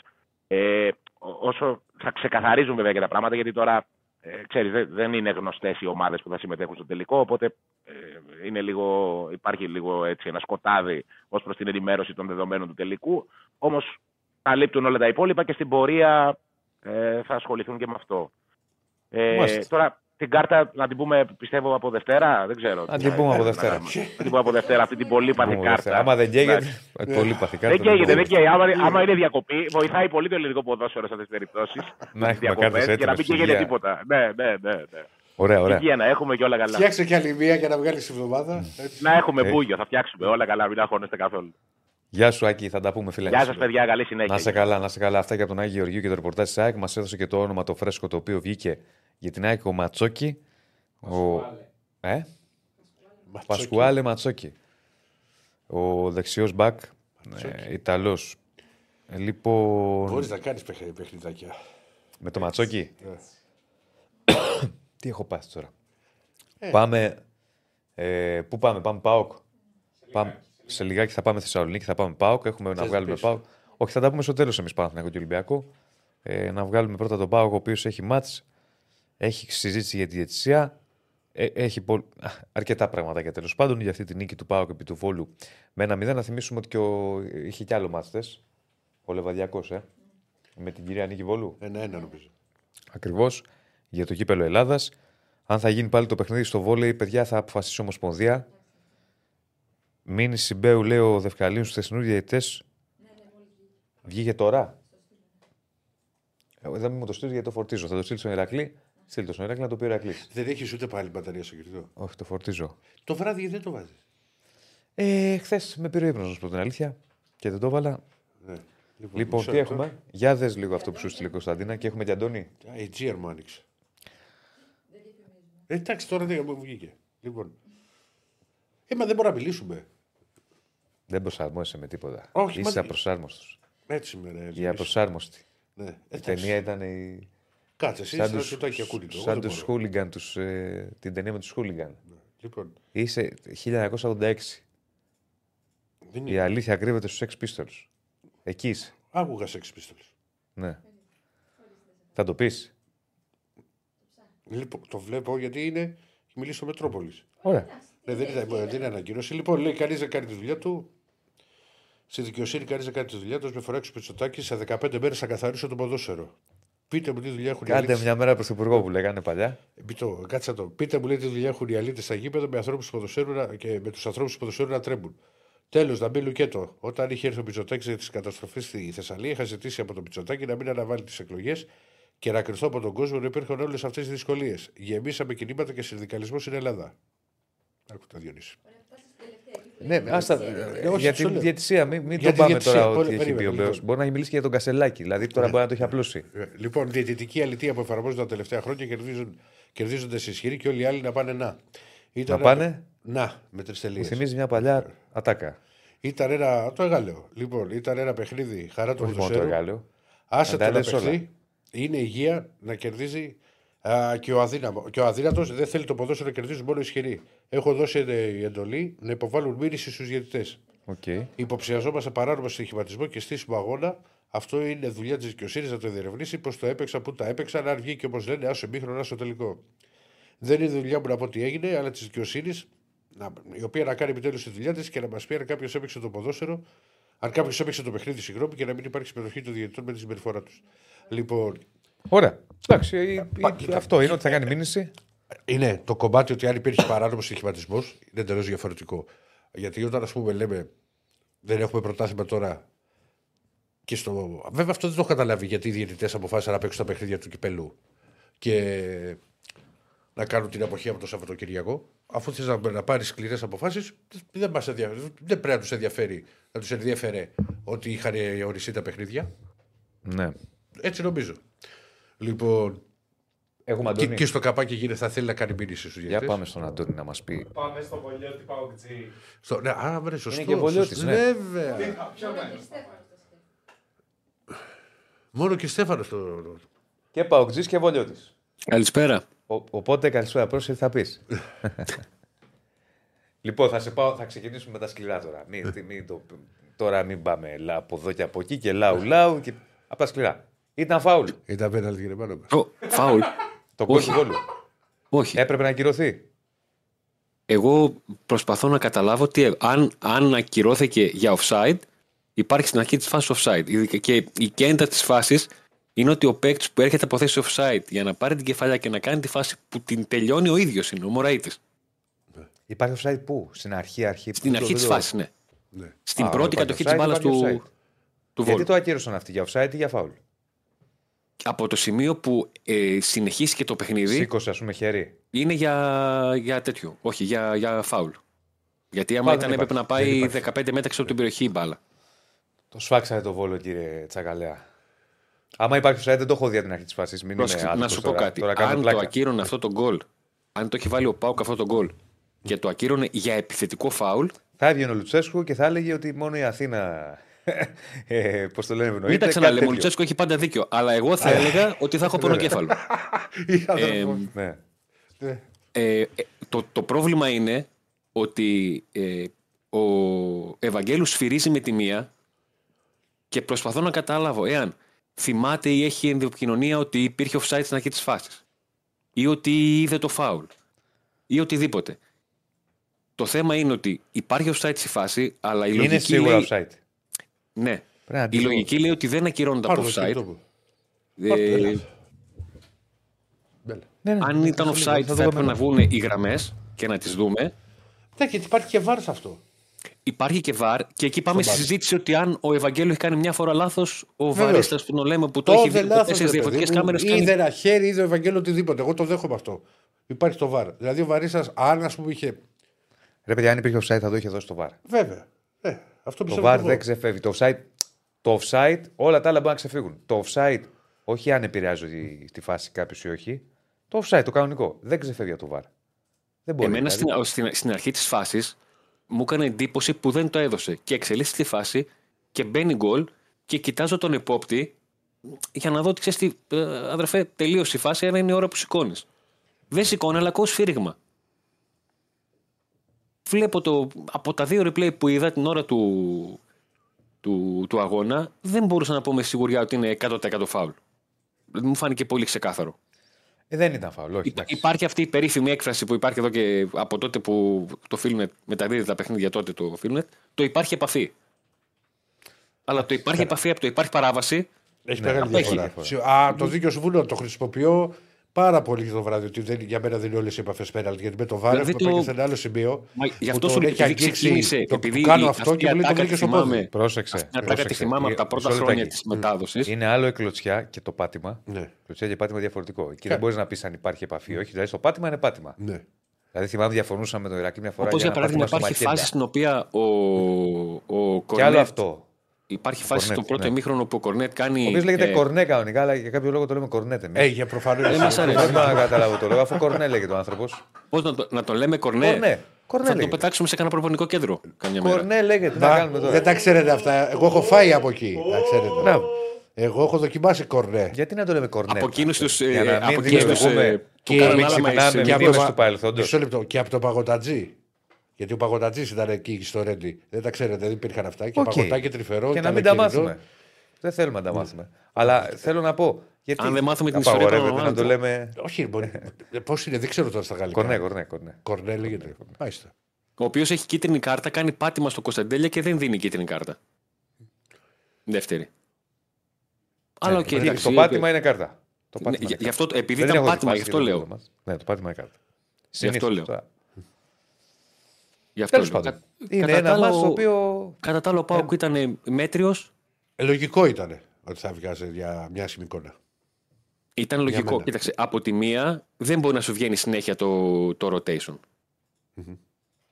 Από την άλλη, το θέμα για τον Λουτσέσκο είναι ότι δεν είναι ότι στο χθεσινό παιχνίδι δεν τα πήγαν καλά οι παίκτες που έχουν λίγα λεπτά χρόνο συμμετοχής ή όπως ο Νάσμπρεκ που τον θυμάται μερικές φορές, ή η μεσαία γραμμή και τα δίδυμα που χρησιμοποιεί που τα μπερδεύει κάποιες στιγμές. Είναι ότι για ακόμα μια φορά ο Ντεσπότοφ κινήθηκε σε ριχά νερά. Ο Σντόιφ, ο οποίος έχει δείξει πολύ καλά δείγματα γραφής μέχρι τώρα, δεν έκανε καλό παιχνίδι. Και αν σε αυτά προσθέσεις και την ανομοιογένεια, εμένα στο πίσω μέρος του μυαλό μου πηγαίνει ότι και ο ΠΑΟΚ έχει μια ροή αγώνων που έχει θρέψει πάρα πολύ το εγώ του με τις νίκες που έχει κάνει το τελευταίο χρονικό διάστημα. Σε συνδυασμό με αυτό και την κούραση που υπάρχει και το εντός αϊκών ρεπό του Σαββατοκύριακου, μπορεί να έφερε μια χαλάρωση στην ομάδα ότι εντάξει, πάμε να το βγάλουμε και αυτό το παιχνίδι και μετά να μας δώσει κανένα ρεπό προπονητής που δεν έχουμε αγωνιστική. Η φωτογραφία που είδαμε. Πες μας λίγο, ναι, βάλτε πάλι να τη δούμε. Με Κωνσταντέλια και Σιμιάκη. Ναι, πήγε να σώσει την μπάλα, έπεσε πάνω στο Σιμιάκη, το έβγαλε, είπε ένα συγγνώμη στο Σιμιάκη και μετά πάλεψε να το βάλει. Έχασε λίγο χρόνο εκεί να πάει να το παθητήσει. Θα μάθει, είναι μικρός ακόμα, θα μάθει να τα βάζει. Το έχει ξανακάνει στα 14 του που ήταν ball boy και το είχε βάλει κανονικά, αλλά τότε είχαν και μαθήματα κιόλας. Θα μάθει. Λοιπόν. Εντάξει, τώρα πρωτάθλημα δεν έχει.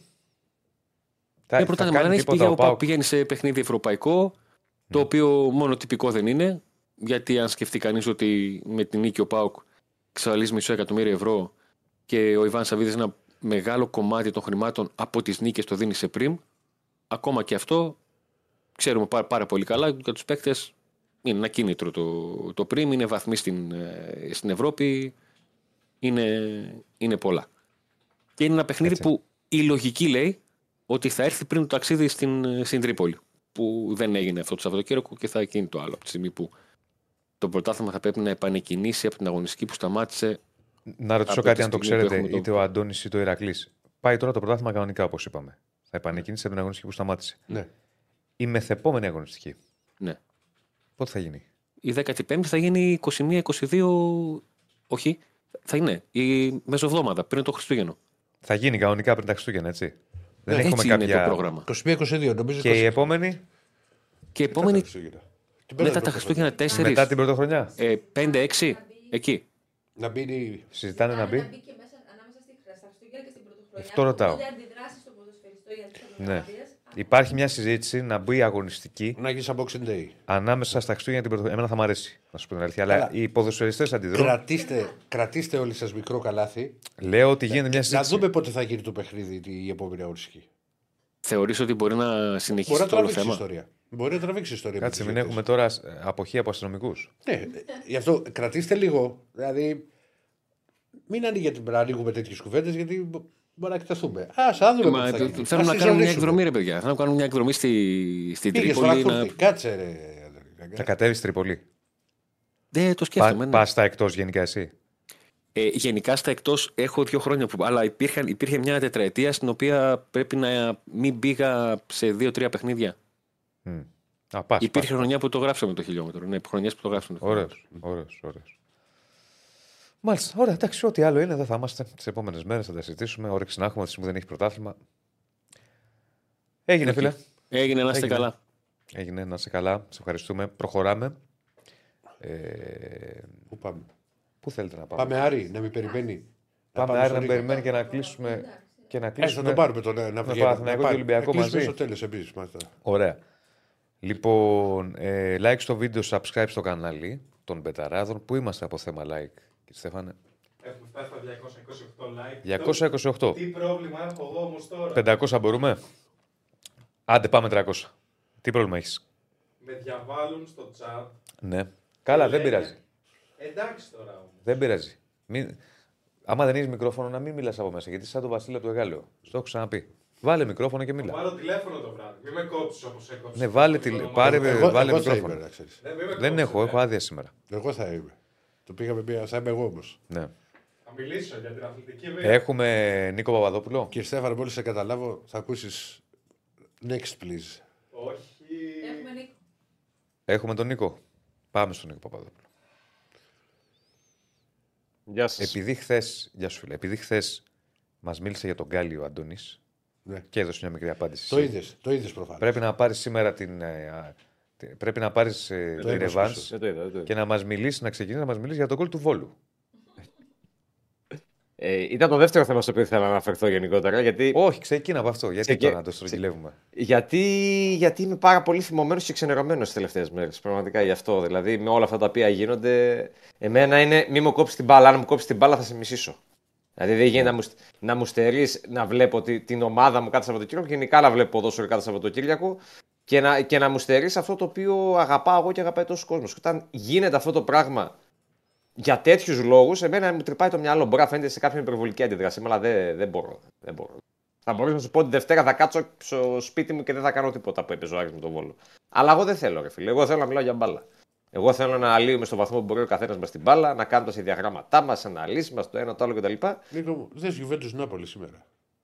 Βρε θα το δω, αλλά εντάξει να σου πω κάτι. Εμείς είμαστε οι Έλληνες. Αν έχει Γιουβέντους Νάπολη και Λιβαδιά Ατρόμητο, θα δούμε Λιβαδιά Ατρόμητο. Είναι πολύ πιθανό να δούμε αυτό, γιατί όσο και αν το κατηγορούμε αυτό το πρωτάθλημα, είμαστε θυσμένοι σε αυτό. Είμαι μαζί σου εγώ σε αυτό και πάντα είχα μια διαφωνία σε αυτό το κομμάτι με τον Ηρακλή. Ναι, έχει με μένα, έχει. Εγώ δηλαδή θα κάτσω να δω Super League αν δεν έχω δουλειά, έτσι. Ναι, πάντα. Είμαι σπίτι.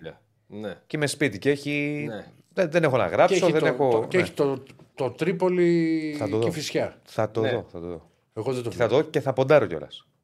Καλά, πέρα από αυτό που το κάνουμε πάντα, εντάξει, εννοείται. Εγώ όχι, δεν μπορώ, φίλε. Δεν το συζητάμε αυτό το πράγμα. Πέρα από το δεις για να έχεις και μια εικόνα για το πρωτάθλημα το οποίο ασχολείσαι και αγωνίζεται η ομάδα σου. Και είμαστε, δεν ξέρω, δεν μπορώ να το εξηγήσω αυτό το πράγμα που έχουμε περισσότεροι Έλληνες. Θέλαμε να βλέπουμε μπάλα, αλλά με όλα αυτά που γίνονται, δεν βλέπεις μπάλα και στερείς και από τον κόσμο. Γιατί για τον κόσμο γίνεται. Και εμείς εδώ πέρα για τον κόσμο είμαστε. Και οι ομάδες για τον κόσμο παίζουν. Και στερείς από τον κόσμο τώρα αυτό το πράγμα, γιατί φτάσαμε σε σημείο να μιλάμε ότι απειλούνται οι διαιτητές. Που θα πάμε να το πούμε σε κανέναν έξω, σε καμιά άλλη χώρα μου και θα μας κοιτάνε σαν εξωγήινους. Τέλος πάντων. Ναι. Για το γκολ του Βόλου, τι πεντακάθαρο γκολ ακυρώθηκε. Ξεκάθαρος, λιτός. Πεντακάθαρο γκολ. Περιεκτικός. Ακυρώθηκε. Και εγώ θα είπες όλα από όλες τις γλώσσες. Θα σας παραπέμψω σε μια άλλη φάση. Επέλεξες τη γλώσσα της αλήθειας. Δεν έχουμε και τη φωτογραφία, μα θέλετε μπορούμε να την έχουμε τη Δευτέρα. Πέρσι πάω Κάρες στην Τούμπα 1-0. Δεν ήταν καλός ο Άρης και δεν του έφτυγε τόσο η διαιτησία που έχασε στο τέλος, βέβαια. Αλλά το γκολ του ΠΑΟΚ πριν η μπάλα φτάσει στον Ίγκανσον, που του κάνει την πάση ο Κουλιαράκης, έχει πάρει ο Κουλιαράκης τον Πίρσμαν, τον έχει καβαλήσει και τον κρατάει κιόλας με τα χέρια έτσι. Και ο Μπόγναρ που ήταν τότε μαζί με τον Βαρίστα μετρούσαν κανονικά το γκολ. Τη Δευτέρα, παρακαλώ, να είσαι ένα σπλίτ και να βγείτε μαζί. Ακούγονταν ότι. Δεν υπάρχει επιθετικό φάουλ του Κουλιαράκη. Να βγείτε μαζί με Αντώνη Τσακαλέα. Ναι. Τη Δευτέρα με αυτή τη φάση. Να έχουμε σπλιταρισμένο του Βόλου και του ΠΑΟΚ Άρης. Και να κάνουμε μια ωραία συζήτηση. Ωραία, κάνουμε μια πάρα πολύ ωραία συζήτηση. Γιατί αυτό του Κουλιαράκη με τον Πίρσμαν ήταν. Εμείς στο σχολείο το κάναμε. Εσείς δεν ξέρω, είστε και λίγο μεγαλύτεροι από μένα. Που κάναμε τα λογάκια. Να πούμε ευχαριστώ στο φίλο, συγγνώμη. Για τον donate. Δεν το έχω παίξει, όχι. Δεν το έχω παίξει. Ποιο είναι αυτό? Δεν το έχω παίξει, δεν έχω ασχοληθεί καθόλου. Δεν το ξέρεις. Κάπου το έχει πάρει το μάτι, μα δεν έχω ασχοληθεί καθόλου. Ειλικρινά σου μιλάω. Κάπου σε τίποτα τρέιλερ και τέτοια. Μες. Έλα, Νίκο. Θυμάστε που κάναμε εμείς στο σχολείο, το κάναμε αλογάκι. Ανέβαινε ο ένας στην πλάτη του άλλου και τον κουβαλούσαμε και τρέχαμε. Ρε παιδί μου, Κουλιαράκη ανέβηκε αλογάκι στον Μπέρχμαν πέρσι. Αλλά ακούγαμε ότι δεν υπάρχει επιθετικό φάουλ και ότι ήταν καθαρή φάση, τέλος πάντων. Δεν πειράζει, γίνονται και αυτά. Θα έρθει ένα ΠΑΟΚ Άρης, Άρης ΠΑΟΚ που θα βγουν μαζί τα παιδιά εκεί. Τώρα δεν αργεί, αρχές του Γενάρη. Περίμενε. Κάτσε, έρχεται. Πάμε για ένα τσιγάρο εμείς έξω. Σε αυτά να μένει και σε αυτά μόνο να μένει το πείραγμα και οτιδήποτε άλλο και πραγματικά να μην γίνεται. Καλά, εννοείται. Αυτό είναι το ωραίο, γιατί θα υπάρχει και καζούρα, θα υπάρχει και το πείραγμα, θα υπάρχουν όλα. Μέσα λογικά πλαίσια. Στον Άρη, χαλαρή, ήσυχη, ήρεμη. Χρόνος για τους τραυματίες δίνεται επιπλέον. Ο Μάντιος τους τρέχει λίγο παραπάνω σήμερα και αύριο. Βρήκε και αυτός λίγο ευκαιρία να δουλέψει και σε φυσική κατάσταση και λίγο στην επίθεση, όπου πονάει το κεφάλι του με αυτά τα οποία βλέπει. Την Κυριακή υπάρχει ένα ρεπό για την ομάδα και από Δευτέρα θα επιστρέψει ξανά στο γήπεδο, ελπίζοντας ότι θα έχει παιχνίδι την άλλη εβδομάδα. Καταβλήθηκε στους παίχτες, όχι τώρα, πριν λίγες μέρες, απλά το δίνουμε και ως ρεπορτάζ. Το πρέμ για την νίκη του Παναθηναϊκού από το Θόδωρο Καρυπίδη έγινε πράξη. Αναμενόμενο ήταν βέβαια ότι θα γίνει. Πόσα είναι? Δεν λέω το ποσό γιατί εντάξει, το έχω τσεκάρει βέβαια μια-δυο πλευρές, αλλά το ποσό είναι εξαψήφιο. Δηλαδή, καλό εξαψήφιο θα πω εγώ. το οποίο μοιράστηκε στην ομάδα γενικότερα. Γιατί είχε μέσα από διτήρια και φωνάζανε είναι τρελός ο πρόεδρος. Κανονίστε, είχε πει ο Καρυπίδης, και θα τα βρούμε. Το κανονίσαν οι παίχτες, ενημερώσαν τον. Θα δώσει και έχει τάξει πριν και για άλλα ντέρμπι. Ο πρόεδρος θα. Ανάλογα με τις νίκες. Έλα, ρε Διονύση, τώρα σε πήραξε για τον Παναθηναϊκό. Όχι, δεν το λέω. Εννοώ αν είναι στον κανονισμό, αν είναι. Καθαρά ρεπορταζιακά σε ρωτάω. Τι αν πειράξει. Το έδωσε πριν ο Καρυπίδης. Δεν προκύπτει. Μπορεί να βοηθήθηκε κιόλας. Δεν προκύπτει τον κανονισμό. Ο Καρυπίδης είναι της στιγμής. Δηλαδή, του το ζήτησαν, οκ, okay, θα το κάνουμε. Τώρα, αν κερδίσουν. Τι λαρδιές είναι αυτές έτσι. Αν ζητήσουν και αν κερδίσουν κάποιο άλλο ντέρμπι τα επόμενα που έχει ο Άρης με τον ΠΑΟΚ, με τον Ολυμπιακό π.χ. που είναι και στα κοντά, αν τα κερδίσουν και ζητήσουν πάλι μπορεί να τους δώσει. Okay. Βέβαια. Γιατί όχι. Με τα γραφικά. Κάποτε πήγαινα και έλεγα πάνω ένα δανειάκι να πάμε διακοπές. Έχεις πια διαφορά. Με τα γραφικά, για να το κλείσουμε, τα μεταγραφικά ο Άρης πιέζει πολύ. Δεν έχει αυτή τη στιγμή κάποια συμφωνία, αλλά θέλει, όπως έχουμε πει, μια-δυο συμφωνίες έτσι έχει μέχρι τα Χριστούγεννα. Το παλεύει γενικότερα. Mm-hmm. Γιατί τον πιέζει και ο χρόνος και τον πιέζουν κυρίως οι ανάγκες της ομάδας. Οπότε και σε αυτό σιγά-σιγά θα πρέπει να περιμένουμε εξελίξεις, χωρίς όμως να υπάρχει ακόμα κάτι ουσιαστικό. Μάλιστα. Εντάξει, φίλε. Αυτά. Να σε καλά, Νίκο. Καλό Σαββατοκύριακο, θα τα πούμε από Δευτέρα. Του Νάπολη, ωραίο σήμερα, το βλέπω άσο να ξέρεις, αλλά φοβάμαι. Θα το βάλω και αυτό, Ηρακλή. Θα το γράψω τώρα ένα σοχή και ο Βερενάμπης. Ναι. Άσος... 1,90. Στο 2,40 της Γιουβέντους. 2,40 βεβαίως. Στην Πέτσο. Ναι. Την προηγούμενη ώρα είχαμε Πέτσο. Δεν δώσαμε. Εντάξει, τι να δώσουμε, εδώ γινόταν χαμός, ρε παιδιά. Να το πούμε, αποδόσεις Πέτσο Νάπολη Γιούβε 2-3 γκολ 1,97. Μομπελιέ Λάνς το διπλό στο 2-16. Δεν την αγγίζω τη Λάνς ποτέ. Ωραίο, όχι, ωραίο είναι. Εγώ αυτό το πάρω λίγο θα ρίξω. Να το ρίξεις, να βγει. Εντάξει, Νίκο, ευχαριστούμε. Την έχουμε κυνηγήσει 20 φορές φέτος η Λάνς και 20 φορές μας έχει καταστρέψει. Να πιάσουμε τι, Blackjack. Ηρακλής ή Διονύσης. Μαζί μου, ρε, βάλε μας. Μαζί, εντάξει, οκ. Ρίξε το φιλεράκι του Ολυμπιακού για να. Ρίξε και μετά και ένα παραθυρικό. Θέλει φιλεράκι Ολυμπιακού. Τι είναι το φιλεράκι. Αυτό λέγεται φιλεράκι. Γιατί κουνάς το κεφάλι σου. 3 ώρες λέω. 3 μήνες κάνεις εκπομπή. Γιατί το έχουμε ξαναπεί φιλεράκι. Ρίξτε το. Transition. Στα αμερικάνικα. Φιλεράκι. Mm. Και από πού βγαίνει το φιλεράκι. Πάμε Ηρακλή τώρα. Γιατί να μην πάθω. Ηρακλή είναι και 59. Δεν θέλω να σε απογοητεύσω. Πάμε να πούμε το ρεπορτάζ του κυρίου Ολυμπιακού. Θα τα πούμε. Τη διακοπή τώρα μπορεί να έχουμε βάλει και ότι εκμεταλλεύεται τη διακοπή. Θα την εκμεταλλευτεί για να μάθει καλύτερα τους παίκτες, να μάθει καλύτερα τα χαρακτηριστικά τους και τον τρόπο με τον οποίο θα μπορέσει να τους αξιοποιήσει και να τους εξελογήσει όσον αφορά και το αρχικό σχήμα, γιατί μπορούμε να δούμε και εκπλήξεις. Ωστόσο, η διακοπή δεν κάνει, για μένα δεν κάνει καλό στον Ολυμπιακό, γιατί ακολουθεί ευρωπαϊκό μπάτς. Να ήταν μετά από ευρωπαϊκό μπάτς, να σου έλεγα ότι θα κάναμε άλλη κουβέντα. Γιατί είναι το πρώτο παιχνίδι του Καρβαλιάλ, θα ήθελε να έχει δει λίγο τους παίκτες του σε ένα επίσημο μπάτσο, όπως ήταν αυτό που γινόταν κανονικά αγωνιστική, ο Ολυμπιακός θα παίζει στις Σέρρες. Από τις 3 πρώτες προπονήσεις, αυτό το οποίο έχουν δει και έχει δοκιμάσει ο Πορτογάλος εθνικός στο Ρέντ είναι ότι αυτή τη στιγμή θα παρακρατήσει το 4-4-2. Τώρα, αν θα είναι με διαφορετικούς παίκτες όσον αφορά τα εξτρέμ ή θα παίξει το ίδιο σύστημα με Φορτούνη και Ποντέρ σε στάκρα, είναι κάτι το οποίο θα το δούμε μόλις ξεκινήσουν τα μπάτς. Πάντως για το δίδυμο στην επίθεση, έχει μείνει για αυτούς καρπεμένους, μάλλον θα χρησιμοποιεί το Μασούρα δευτεροεπιθετικό και τις επόμενες μέρες θα κάνει κουβέντα με τους. Θα αρχίσει τα τέτα τέτα με τους ποδοσφαιριστές για να γνωριστούν καλύτερα, να μάθουν τι προβλήματα μπορεί να είχαν, τι αντιμετώπιζαν με τον προηγούμενο προπονητή και όλα αυτά. Πάνω σε αυτό που λέγανε για την Boxing Day, αυτό που έχει βγει. Ότι έχουν πάρει άδεια 22-27 παίχτες, αλλά θα μου πεις ότι μπορεί να πούνε ότι σταματάει η άδεια τους. Και ναι. Είναι πολύ σημαντικό το μπάτς με την μπάτς κατώμελα. Πρέπει ο Ολυμπιακός αυτό το παιχνίδι να κερδίσει. Καλά το συζητάμε. Αλλιώς είναι παιχνίδι χωρίς αύριο. Βεβαίως, να τη βάλουμε. Όχι, από Δευτέρα την πειράζει. Όχι, βρε, να τη βάλουμε. Γιατί. Την έχουμε.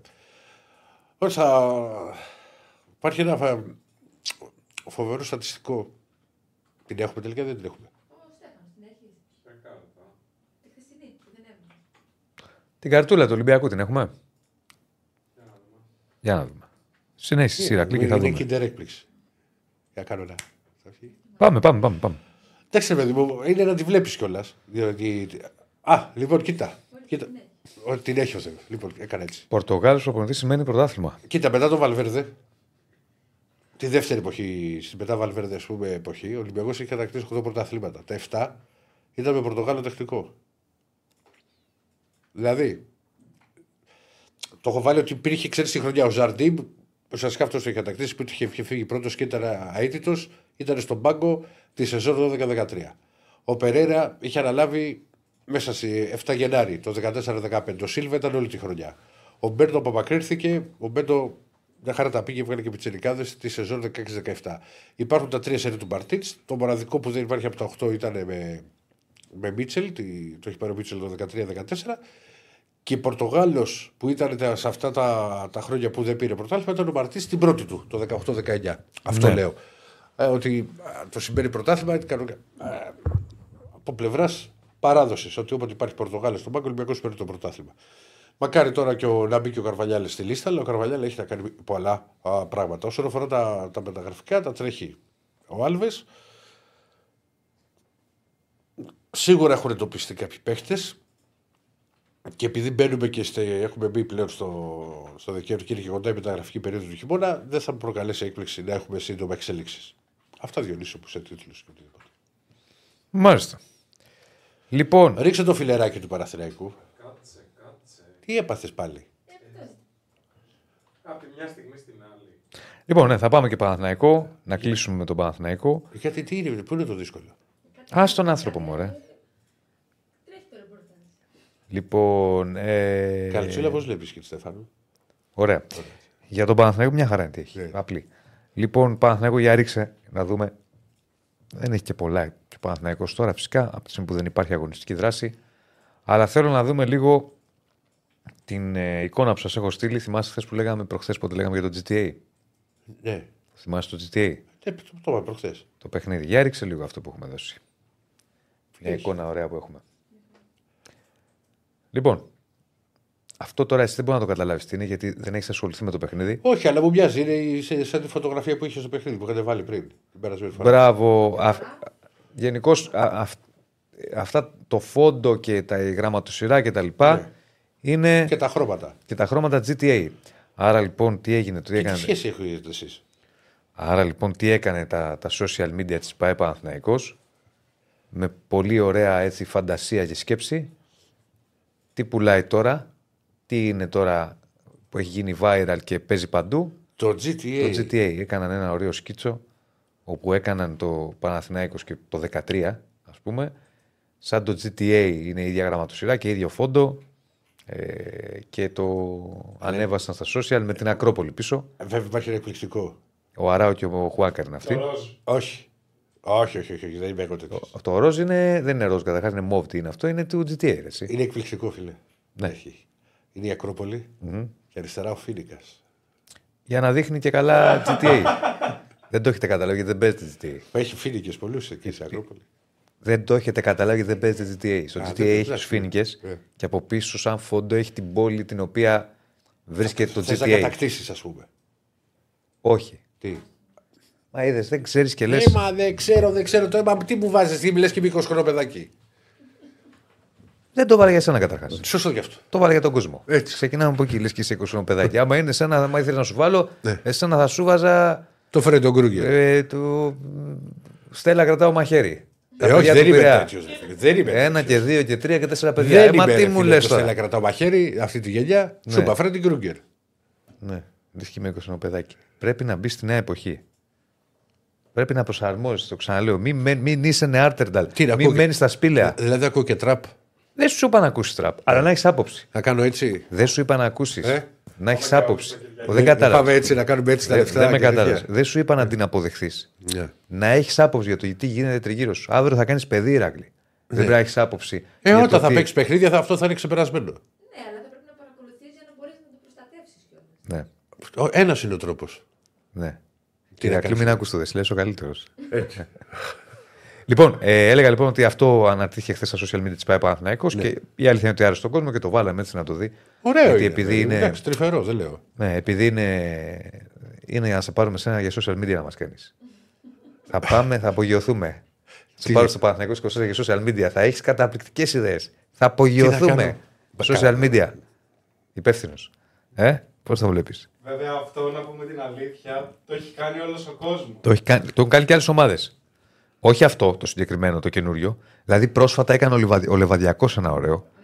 Δύσεις Λιβαδιά City και καλά Vice City. Ναι, ναι. Αυτά είναι η ιδέα του Νικόλα του Ράπτη από το προηγούμενο μέσο που δούλευε. Ναι. Ναι. Λοιπόν, τέλος πάντων, αυτό είναι που έβαλαν τα social της Παναθηναϊκός. Τώρα, ρεπορταζιακά, προπονήσεις. Δεν θα κάνει να σε ρωτήσω κάτι, συγγνώμη. Ναι. Μπορείτε τώρα πάνω στην τρέλα. Μπορεί είναι, άμα παίξω αυτό το παιχνίδι, να γίνει ο διαιτητής? Όχι. Γιατί δεν το έχει αυτό? Δεν ξέρω τώρα, ρώτα τους. Στην Αμερική δεν παίζουν ποδόσφαιρο πάντως. Παίζουν, αλλά δεν είναι διαιτητής. Γιατί δεν γίνονται, γιατί δεν κάνεις άλλα πράγματα. Τέλος πάντων, οκ, δεν είναι αυτό το θέμα. Τώρα το εξαντλήσαμε το GTA. Προπονήσεις δεν θα κάνει φιλικό ο Παναθηναϊκός. Υπάρχει φόβος τραυματισμού, δηλαδή υπήρχε μια σκέψη, αλλά δεν θα κάνει. Και τώρα από τη στιγμή που δεν υπάρχει πρωτάθλημα, το μάτς το οποίο έρχεται, θα πούμε περισσότερα και από Δευτέρα, είναι το μάτς με την Μακάμπι. Μάτς τελικός. Μάτς το οποίο ο Παναθηναϊκός, είπαμε, θέλει δύο αποτελέσματα. Δευτέρα θα πούμε πάρα πολλά γι' αυτό. Είτε χ είτε νίκη για να συνεχίσει στο conference και να συνεχίσει την ευρωπαϊκή του περιπέτεια στα μπαράζ, φυσικά. Προπονήσεις κανονικά με τους γνωστούς απόντες, δεν υπάρχει κάτι διαφορετικό. Μεταγραφικά επίσης. Ναι, το ξέρω τι έχω εγώ. Μεταγραφικά επίσης, αύριο πάλι η επιστροφή. Μεταγραφικά επίσης δεν υπάρχει κάτι φοβερό και τρομερό. Είναι ανάγκη στο περοπάνω. Εγώ νομίζω ότι κάτι έχουν βρει. Σίγουρα. Κάτι τέτοιο καταλαβαίνω. Κοίτα, ο στόχος υπάρχει. Ναι. Είναι δεδομένος στις ομάδες. Ναι. Ούτως ή άλλως υπάρχει μια λίστα με τρεις. Α, Β, Βάλδε, Σίλας, Αντίπας και Στέφανος. Ναι. Και τώρα θα προκοιτάξουν ποιος είναι ο πιο εφικτός. Θα είναι πρώτη επιλογή, μπορεί να είναι ο Ντεσίλας, ναι, αλλά μπορεί να έχει οποιασδήποτε δυσκολίες. Σίγουρα υπάρχει η λίστα. Ναι, ναι. Μιλάμε τώρα. Μην ξεχνάμε ότι ο Παναθηναϊκός ξέρει από τέλος Σεπτέμβρη, από τότε που τραυματίστηκε ο Μάγκλουσον. Είναι δεδομένο, σου λέω. Ναι. Με Μπρινιόλη Διονύσης πώς πάει, γιατί βλέπω να πηγαίνει η ΑΕΚ. Ο Μπρινιόλης συζητάει με τον Παναθηναϊκό. Πολλά έχουν ακουστεί. Εγώ ξέρω ότι τον θέλουν ελληνικές ομάδες. Τον θέλουν. Μα είχε γραφτεί και εμάς κάπου. Τον θέλει. Έτσι ξέρω εγώ. Ότι δεν πετά το σκουφί. Όχι εσύ, λέω για τον Ολυμπιακό ότι δεν περνάει διάφορο. Αν πάση τόση. Δεν πετάει σκουφί για τον Μπρινιόλη. Ναι, αλήθεια σου λέω. Μπαίνει καλό τερματοφύλακας, αλλά δεν. Νούμερο ένα στην Ελλάδα είναι. Εντάξει, τώρα έκανε τα δύο λάθη, δεν σημαίνει καλά. Άχι, έκανε δύο λάθη. Τώρα είναι καλύτερο τερματοφύλακα στην Ελλάδα. Νομίζω ναι, κατά γενική ομολογία. Γιατί τι δεν σου αρέσει τον Μπρινιόλη? Θα σου πω το στυλ. Το στυλ. Ναι, το πώς δίνεται. Όχι, το στυλ του, ρε. Θέλω δηλαδή, ρε παιδί μου, τερματοφύλακας, δηλαδή τα πιο ψηλός. Ψηλός είναι. Πιο ψηλός. Δεν είναι τόσο ψηλός, δεν είναι Πασχαλάκης. Ο Μπρινιόλη. Πόσο είναι? Έρημα, είναι αδύνατος λίγο. Αδύνατος είναι. Δηλαδή, άμα τον βάλεις δίπλα-δίπλα με τον Πασχαλάκη, ποιος σου γεμίζει πιο πολύ το τέρμα? Ή με τον Κοτάρσκι? Εγώ τον Κοτάρσκι θεωρώ καλύτερο τερματοφύλακα. Λοιπόν, αδερφέ. Πόσο? 1,88. Εντάξει, δεν το λέω, αλλά είναι πάνω. Οι πλάι τερματοφύλακες είναι του 1,90 και. Ανάλογα, μωρέ. Εντάξει, δεν είμαστε και στην εποχή των βουνών. Δεν σου λέω ότι δεν είναι καλός τερματοφύλακας. Μην το πάω μέσα στο άλλο άκρο. Όχι, όχι. Ναι. Ο Πασχαλάκης πόσο είναι? 1,97. Ο Πασχαλάκης είναι για μπασκετμπολίστας. Λεβέντης, 2 μέτρα. Κοτάρσκι τους αρέσει 1,89. Ίδιο ύψος με τον Μπρινιόλη. Κοτάρσκι μου αρέσει πιο πολύ. Καλύτερα να το φυλάξει είναι για 3, αλλά για μένα ο Μπρινιόλη είναι. Κοίτα, ο Πασχαλάκης, αν είχε παιχνίδι με την μπάλα στα πόδια, γιατί με αυτά που κάνει κάτω από τα δοκάρια δεν υπάρχουν ποτέ δηλαδή. Είναι τερματοφυλακάρα. Αλλά θέλει να αλλάξει. Το κακό που έχει για μένα πέρα από το πόδι που δεν τα αλλάζει αυτό τώρα είναι η του ύψου του βάθους. Δηλαδή μπορεί να σου κάνει ματσάρα και ξαφνικά να δεχθεί, δεν έχει σταθερότητα. Δηλαδή με τον Πάκο, με το πρώτο γκολ το βάζει μέσα. Στο 0-4. Στη Φράιμπουργκ, ό,τι πάει μέσα γράφει. Εντάξει, τώρα εκείνα που πεις τώρα. Πρέπει να βγάλεις κάτι όμως. Αλλά άμα είναι καλός τερματοφυλακάς. Αλλά στη μέρα του, άμα ξεκινήσει να βγάζει. Δεν έχει σταθερότητα. Τελείωσε. Τέλος πάντων. Αυτά σου έχει να κάνει με τον Παναθηναϊκό από αύριο επιστροφή στις προπονήσεις. Να το μπορεί, είδες, λέει, έχει μεγαλύτερα άκρα, λέει ο Κοτάρσκι. Μπορεί. Δεν τα έχω μετρήσει τα άκρα του Κοτάρσκι. Άμα τα έχεις μετρήσει εσύ, φούξη, με συγχωρείτε, αλλά εγώ δεν τα έχω μετρήσει. Καλό Σαββατοκύριακο, γεια σας. Γεια σας.